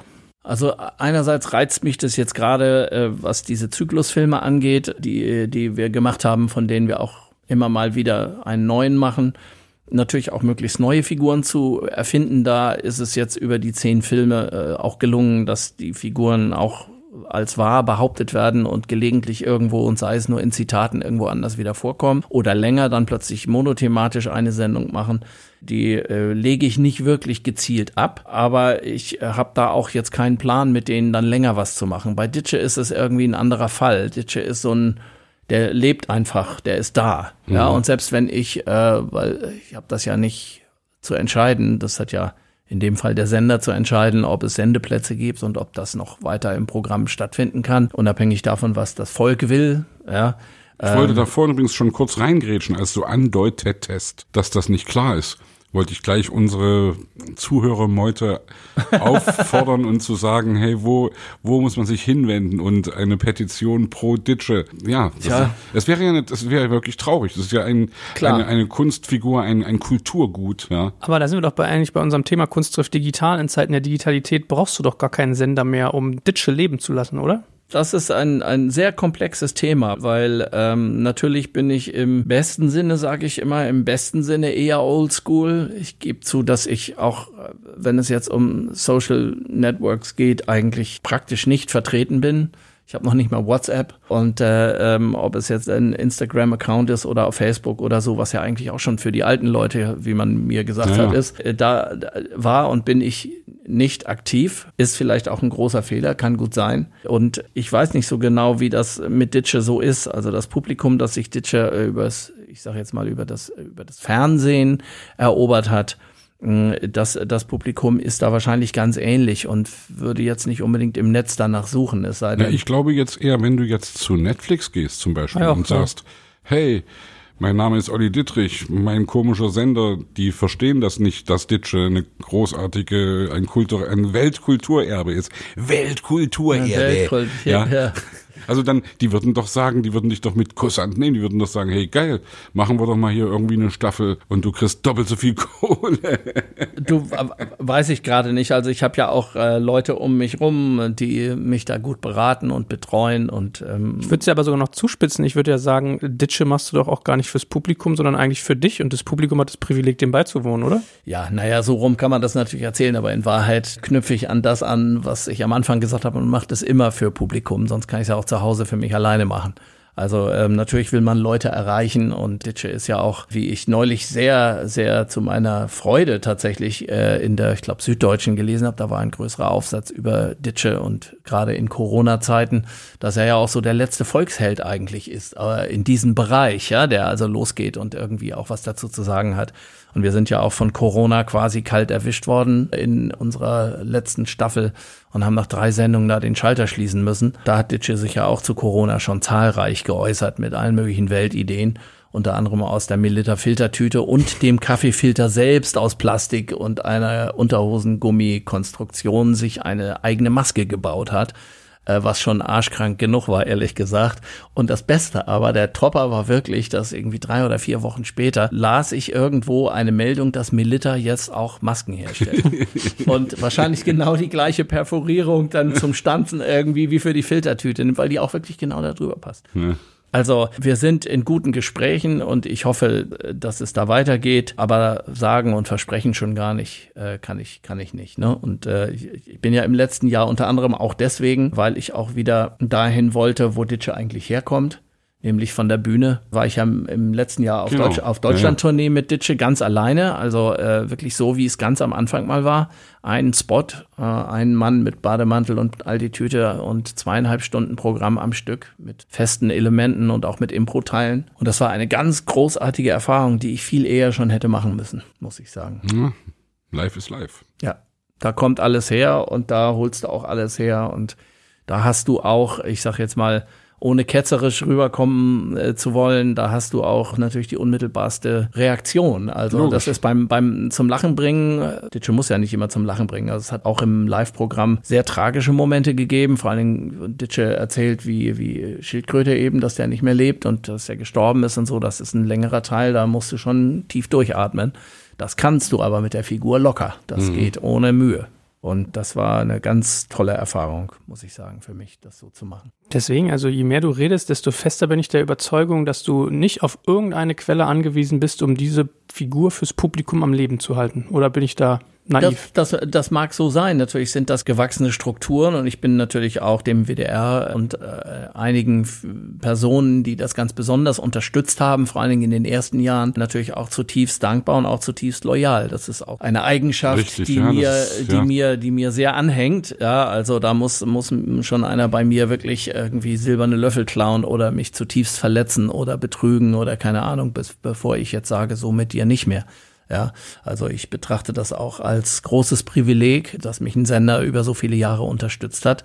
Und so ein krudes Programm letztlich, also ich meine, ich weiß noch, wie wir da damals angetreten sind. Ich habe einen Pilot gedreht mit Fleming zusammen in diesem äh, Imbiss nach wie vor, in dem wir das machen, äh, mit diesen Überwachungskameras. Das hatte ich mal gesehen, als ich mal so einem Pförtner über die Schulter geguckt habe in einer Bank der irgendwie diese vier Monitore da hatte und hatte dann immer, hat immer so alle paar Sekunden das Bild umgeklackt und da wurde dann irgendwie, was weiß ich, das Parkhaus mhm. gezeigt und die Eingangshalle und so dachte ich, geil, das sind irgendwie echt kranke Bilder, das daraus müsste man eine Fernsehsendung machen. So ist diese Idee entstanden. Mhm. Und das läuft ja auch durch einen Rechner. Also da sitzt keiner an, an, einem Bildmischer, der irgendwie die Kameras drückt, sondern das sind sechs Kameras mit entsprechenden äh, Längen. Die einen zwei stehen sechs Sekunden, eine fünf und die anderen vier oder so. Und die laufen eben durch einen Rechner, durch ein Programm und das sozusagen schaltet automatisch immer so klack, klack, schaltet so um, damit es eben auch äh, diese Authentizität hat und äh, der Zuschauer jetzt sozusagen nicht etwas für eine Kamera inszeniert vorgefertigt kriegt, sondern er ist wirklich mit, per Zufall dabei, wie etwas entsteht. Weißt du, welche Kamera nee, in welchem Moment nein. an ist? Das ja echt. Das wusste ich nicht. Das nee, ist echt nee. geil. Das ist ja echt geil. Nee, das ist also größtmögliche freie mhm. Gestaltung und größtmögliche Freiheit. Also wir haben sogar mal ganz am Anfang, weiß ich noch, haben wir, war Moritz Bleibtreu Gast der hat dann einen Assistenten von, von jemandem vom Hausmeister gespielt, der da irgendwas zu reparieren hatte an so einer Getränkemaschine da. Und äh, da habe ich ihm dann vorher schon erklärt, wie das mit den Kameras ist und dass wir natürlich eingreifen können, wenn wir wollen. Also wenn er das möchte und sowas. Sagt er, nee, nee, mach das mal so, wie ihr das macht und dann so edit by accident so. Ja. Mhm. Und dann, äh, das war ja nur ein kurzer Auftritt, kam dann rein, dackelte so hinterher, gib mal hier und dann hat er irgendwie was geschraubt und ist wieder raus und hin und her. Sechs Kameras wohl bemerkt. Das muss man schon hinkriegen, dass man da nicht gesehen wird bei diesen sechs. Und nur von hinten. Aber was? er hat's hingekriegt. und ich weiß noch, dass Detlef Burg mir damals dann ein SMS geschrieben hat und hat dann nur, hat er nur geschrieben, war das Bleibtreu? Weil es war wirklich tatsächlich ja, ja. nicht, äh, nur einmal ganz kurz mhm. war dann zu erkennen, mhm. ging er dann so ins Bild und klackt wieder war genau die mhm. andere Kamera dran. Und das ist halt, das ist halt das Tolle daran, dass wir das, dass wir das auch so beibehalten. Ja. ja. Du hast ja vorhin so ein bisschen kokettierend gesagt, dass du dich äh, in Erfolglosigkeit äh, geübt hast. ja. Ja, anfangs und jetzt bist du sehr erfolgreich. Wie fühlt sich deine Kunst denn an, wenn sie erfolgreich ist und wenn du sie als nicht erfolgreich empfunden hast? Also hat Erfolg mit bei dir was verändert, so von der Emotionalität, wie du es erlebst? Nee. Komplett also, gleich? Erfolg äh, bedeutet für mich in diesem gesamten Kosmos, das tun zu können, was ich tue und äh, im besten Fall äh, immer wieder was Neues noch machen zu können, die Möglichkeiten zu haben, dass ich das realisieren kann, aber auch besser geworden zu sein in einigen, in anderen noch lange nicht ausgelernt zu haben, aber grundsätzlich dieses Leben leben zu dürfen. Also ich habe ja, äh, bevor ich dann wirklich mir diese Freiheit erkämpft habe über eine doch durchaus größere persönliche Krise in den 80er Jahren, äh, nachdem ich erst nach meinem Theatermaler-Ausbildung äh, ähm, drei Jahre mit Examen damals an der Deutschen Oper in Berlin, was ein ganz toller erlernter Beruf ist im Übrigen, und danach ja fast einer achtjährigen Tätigkeit bei der Deutschen Grammophon, bei Polydor, da bin ich da so reingerutscht, weil ich wollte immer mit meiner Musik berühmt werden und da irgendwie weiterkommen. Und dann ergab sich eine Situation, dass ich als Plattenpacker bei der Polydor im Importlager im Keller irgendwie Schallplatten einpacken durfte. Und da dachte ich, oh, da hast du schon mal ein Bein in der Tür und da Plattenfirma und da lernst du Leute kennen und hin und her. Und äh, tatsächlich meine musikalischen Kenntnisse äh, haben dann auch Stück für Stück dann irgendwie mich dann von Abteilung zu Abteilung getragen und letztlich dann als Product Manager auch arbeiten lassen und so Zeug. Also eigentlich habe ich das Geschäft auch von der anderen Seite äh, sehr ausführlich mhm. kennengelernt, aber trotzdem war es halt die falsche Seite des Schreibtischs, ja. Und äh, immerhin sind dann mit der Lehrzeit zusammen so zehn bürgerliche Jahre, sage ich jetzt mal, bürgerliche bürgerliches Arbeiten im herkömmlichen Sinne zusammengekommen und das mit viel Schmerzen auch bedeutet hat, dann das doch aufzugeben und meinem Weg äh, zu folgen. Und äh, ich weiß, wofür ich das getan habe. Ich weiß, was ich dafür durchgemacht habe in den Jahren. Und deswegen ist das, äh, hört sich jetzt vielleicht etwas kitschig an, aber das ist für mich in Wahrheit auch der Erfolg. Und, und äh, da, da nicht aufgegeben zu haben und einfach der, der eigenen Liebe nachgegangen zu sein. Also das habe ich jetzt auch meinem, meinem äh, älteren Sohn, der kann man schon sagen, der ist ja jetzt erwachsen und äh, wird auch ein wahrscheinlich toller Musiker, jedenfalls mit großem Vaterstolz würde ich sagen, dass er tolle Songs schreibt, der ähm, auch den akademischen Weg eher geht und, und das auch studiert und so weiter. Äh, dem habe ich das auch früh schon gesagt. Also finde heraus, was du liebst und tu das alles dafür. Das ist wirklich genau der und Punkt. Und tu alles dafür. Ja. Nicht mehr und nicht weniger. Ja.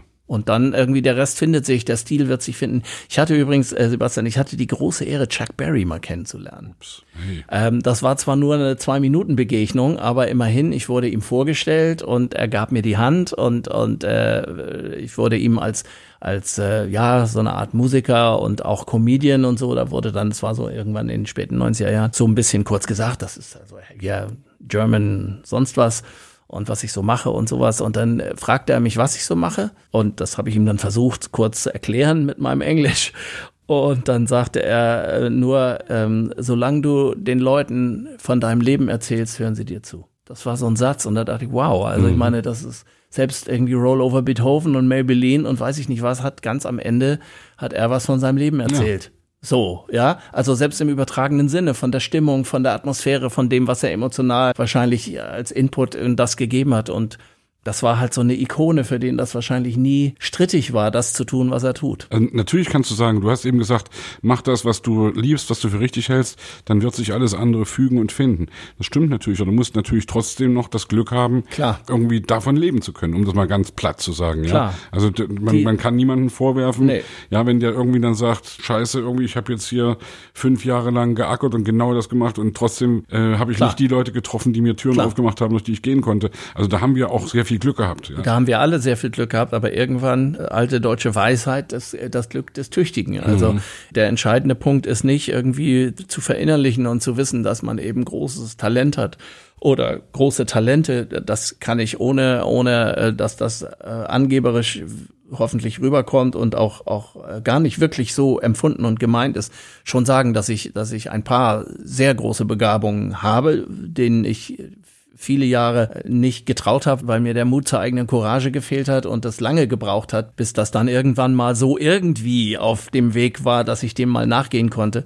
Aber äh, es ist, es ist trotzdem so, dass dir das, das, das bringt dir ja nichts. Du, du musst was dafür tun. Du musst immer arbeiten, musst immer fleißig sein. Also das vielleicht sogar fast die Kernfrage am Anfang. Der Vergleich äh, mit Loriot oder besser gesagt, dass er auch so ein Perfektionist war, das hat dann immer auch so was Negatives oft in dem Auge des Betrachters, jedenfalls bei manchen, oh, der ist Perfektionist, oh, jetzt lass doch mal gut und der nervt schon wieder und das noch und so. Ähm, es ist einfach diese Hingabe, dieses, wenn ich weiß, es äh, geht einfach besser und das ist noch nicht gut genug und, und äh, das, das ist schlampig. Mach das doch mal ordentlich, Mensch. Mhm. So, ja, weil wir ja auch in Zeiten leben, wo du sowieso alles kriegst, alles hast, du machst irgendwo, machst dein Handy an, Fernseher an, keine Ahnung, früher. Sonst, wie ist es ja alles mundgerecht da, ne? Mhm. Ich meine, wozu musst du Fotografie studieren? Kannst du irgendwie doof mit deinem iPhone knipsen und dann, dann hast du da ein paar Tools und legst die da drauf, sagst du, oh, guck mal, ist doch geil. Mhm. Ist doch genauso wie hier, keine Ahnung, wie Herb Ritz oder so. Denken die dann. Naja, ja? ja? So. Und das ist es aber nicht. Das ist so das, was ich auch so mal im ganz übertragenen Sinne finde ich, auch sehr verinnerlicht habe, dass man dann doch auch einen Auftrag an die Kunst hat vielleicht. Ja, so irgendwie. Also wenn man schon solche Talente hat, dann, dann hat man verdammt nochmal die, die, die, die Pflicht, dem nachzugehen und, und das nicht zu verschludern und sein Talent mit Füßen zu treten, weil das ist uns ja genauso gegeben wie, was weiß ich, äh, jemanden, der irgendwie ein toller Jurist wird oder Arzt oder Autos baut oder sonst wie. Da erwarten wir ja auch, dass er das ordentlich macht. Das nehme ich mir mit und richte es mal meiner Band aus, weil das wird, das ist echt geil. Ey, ein Auftrag an die Kunst. Das naja. ist schon echt, das ist schon. Da, deswegen kann man ja trotzdem steil gehen und poppig sein und irgendwie irgendwie, weiß ich nicht was, ja. irgendwie noch so arschkrankes Zeug machen und auch erfolgreich sein im kommerziellen Sinne. Das äh, ist ja in Amerika zum Beispiel wird das hoch angesehen, weil das nämlich auch was heißt, wenn du Leute erreichst mit dem, was du tust und, und tatsächlich so weit begeisterst, dass sie, dass sie bereit sind, dafür auch Geld auf den Tisch zu legen oder sowas, mit dem Unterschied, dass es dann auch in aller Regel wirklich gutes Zeug ist. Ja. Und die Leute was können müssen.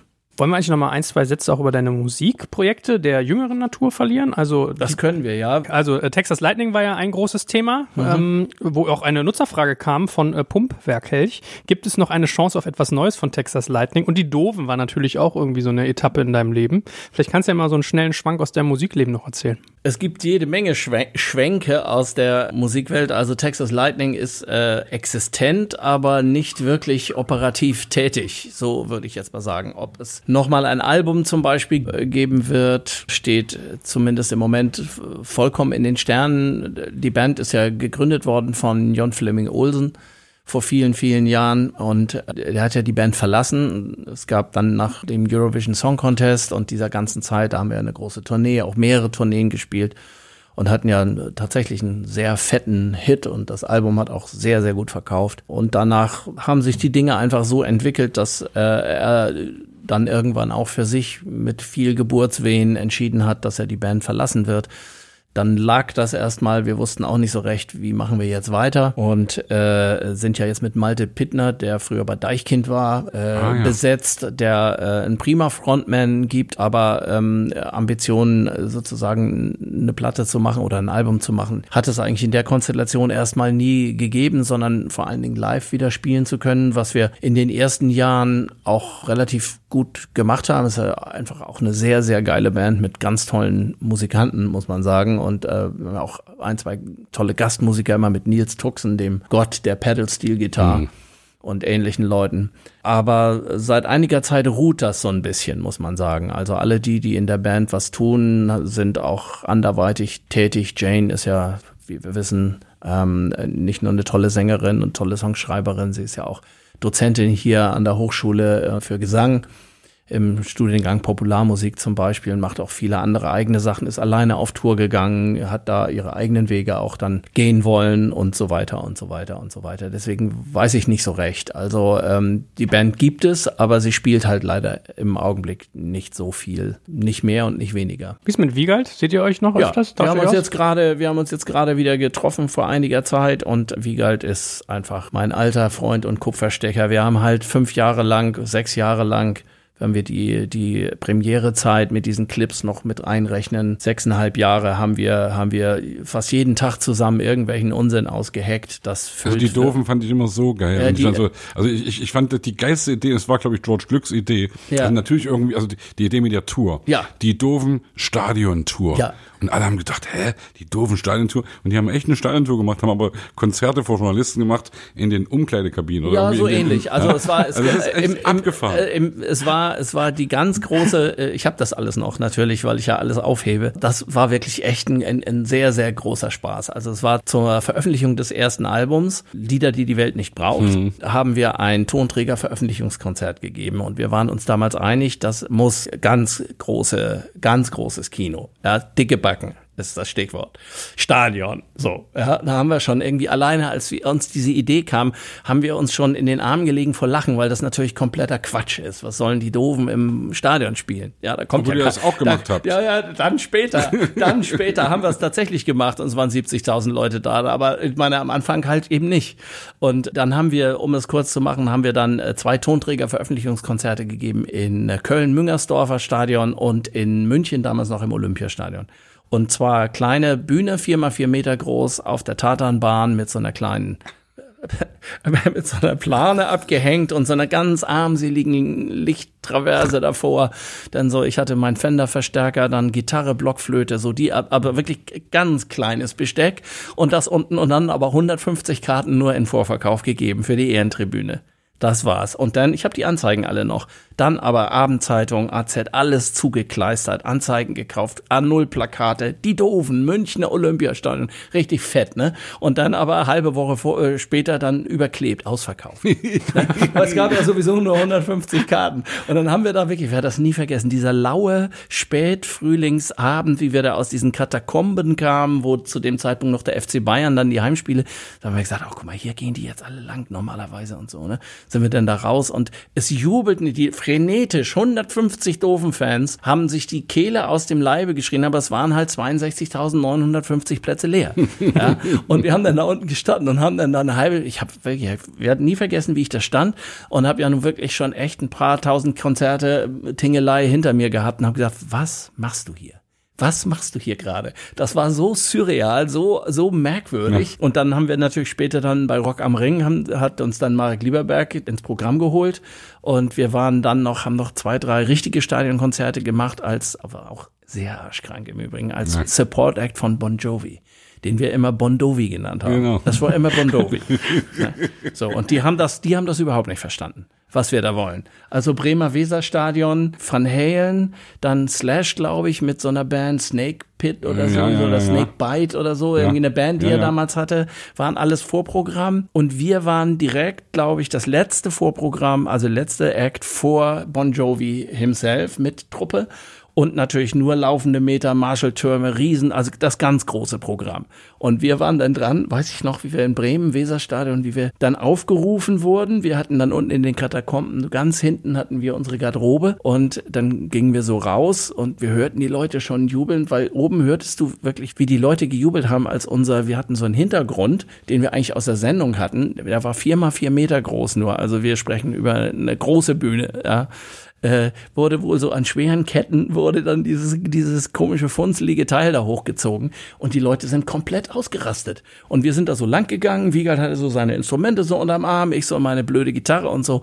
Und da äh, gibt es ja äh, die Geschichte, die verbrieft ist unser Promoter ist ja hinter uns hergelaufen, hat uns das später erzählt, dass wir dran vorbeigegangen sind und eben man hörte von oben, wie die Leute gejubelt haben, richtig schon, ne? weil das war wirklich, das Album war Nummer eins, wenn man mhm. über eine Million Einheiten verkauft von dem Album. Ne?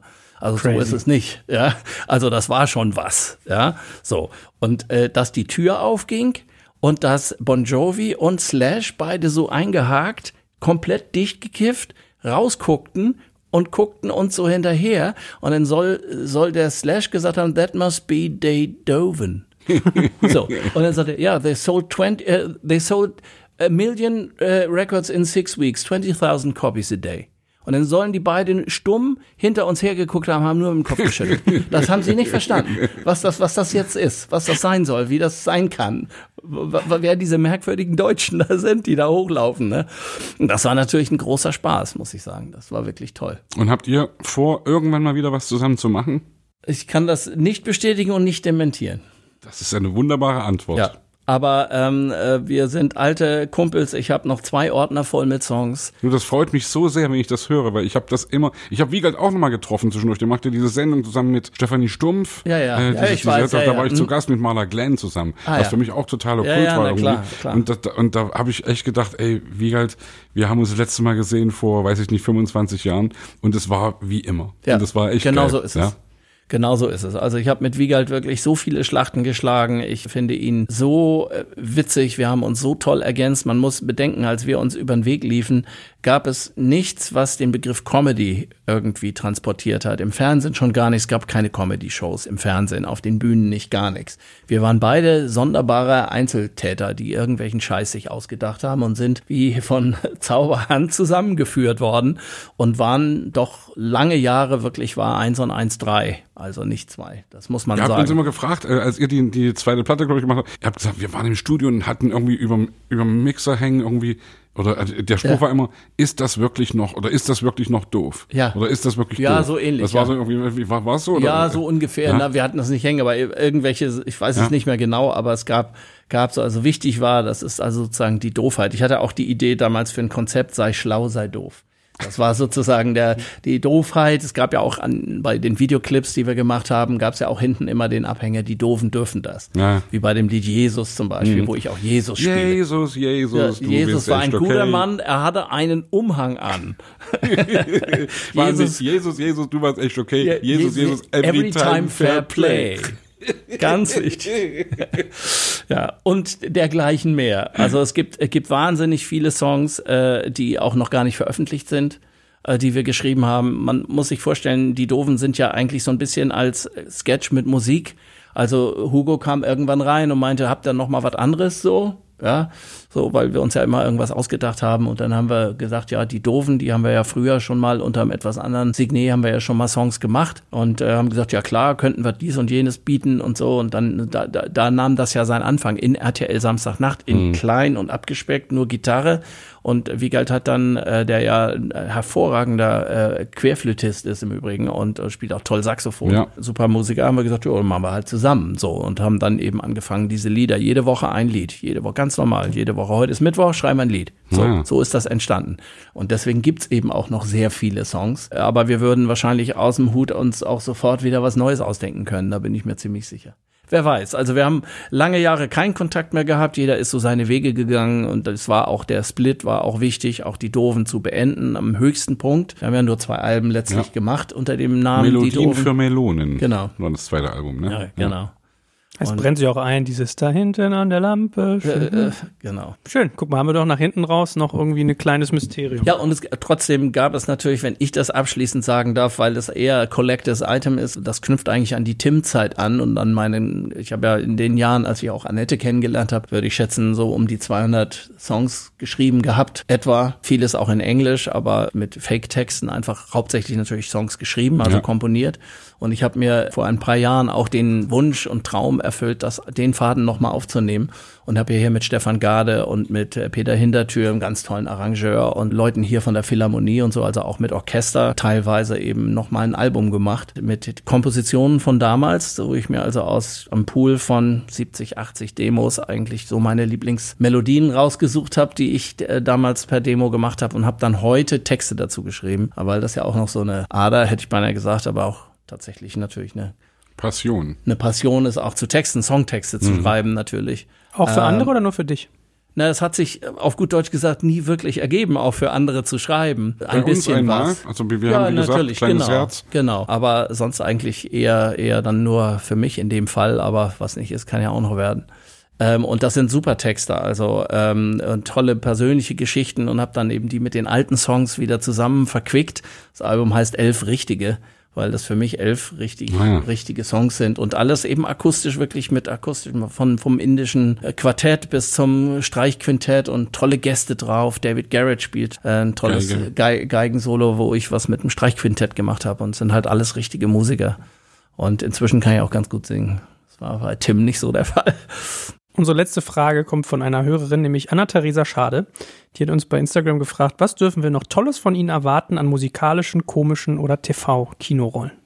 Da sage ich mal nur, hör dir mal den Podcast an. Ja, genau. Also das weiß ich gerade noch nicht äh, so recht. Zu Ditsche gibt es Ideen. Es gibt auch eine Idee, das kann ich jetzt ohne zu viel zu verraten, auch weil ich gar nicht weiß, ob das jemals realisiert werden würde. Auch eine Idee, die mir gekommen ist, nachdem ich eben diese, diese, weiß ich nicht, 23 Städtetour gemacht habe, solo auf der Bühne, eben mit Publikum zu arbeiten, ein Konzept zu machen, wo wir Ditsche eigentlich zu Hause erleben und das aber so aufzuziehen, wie in den 50er, 60er, 70er Jahren Kammerspiele gemacht so. wurden, wie Ein Herz und eine Mhm. Seele zum Beispiel, Ekel Alfred, Mhm. oder auch tatsächlich nur von der Machart, wie Monty Python gearbeitet haben, also mit Publikum, aber so, dass du das Publikum nicht siehst.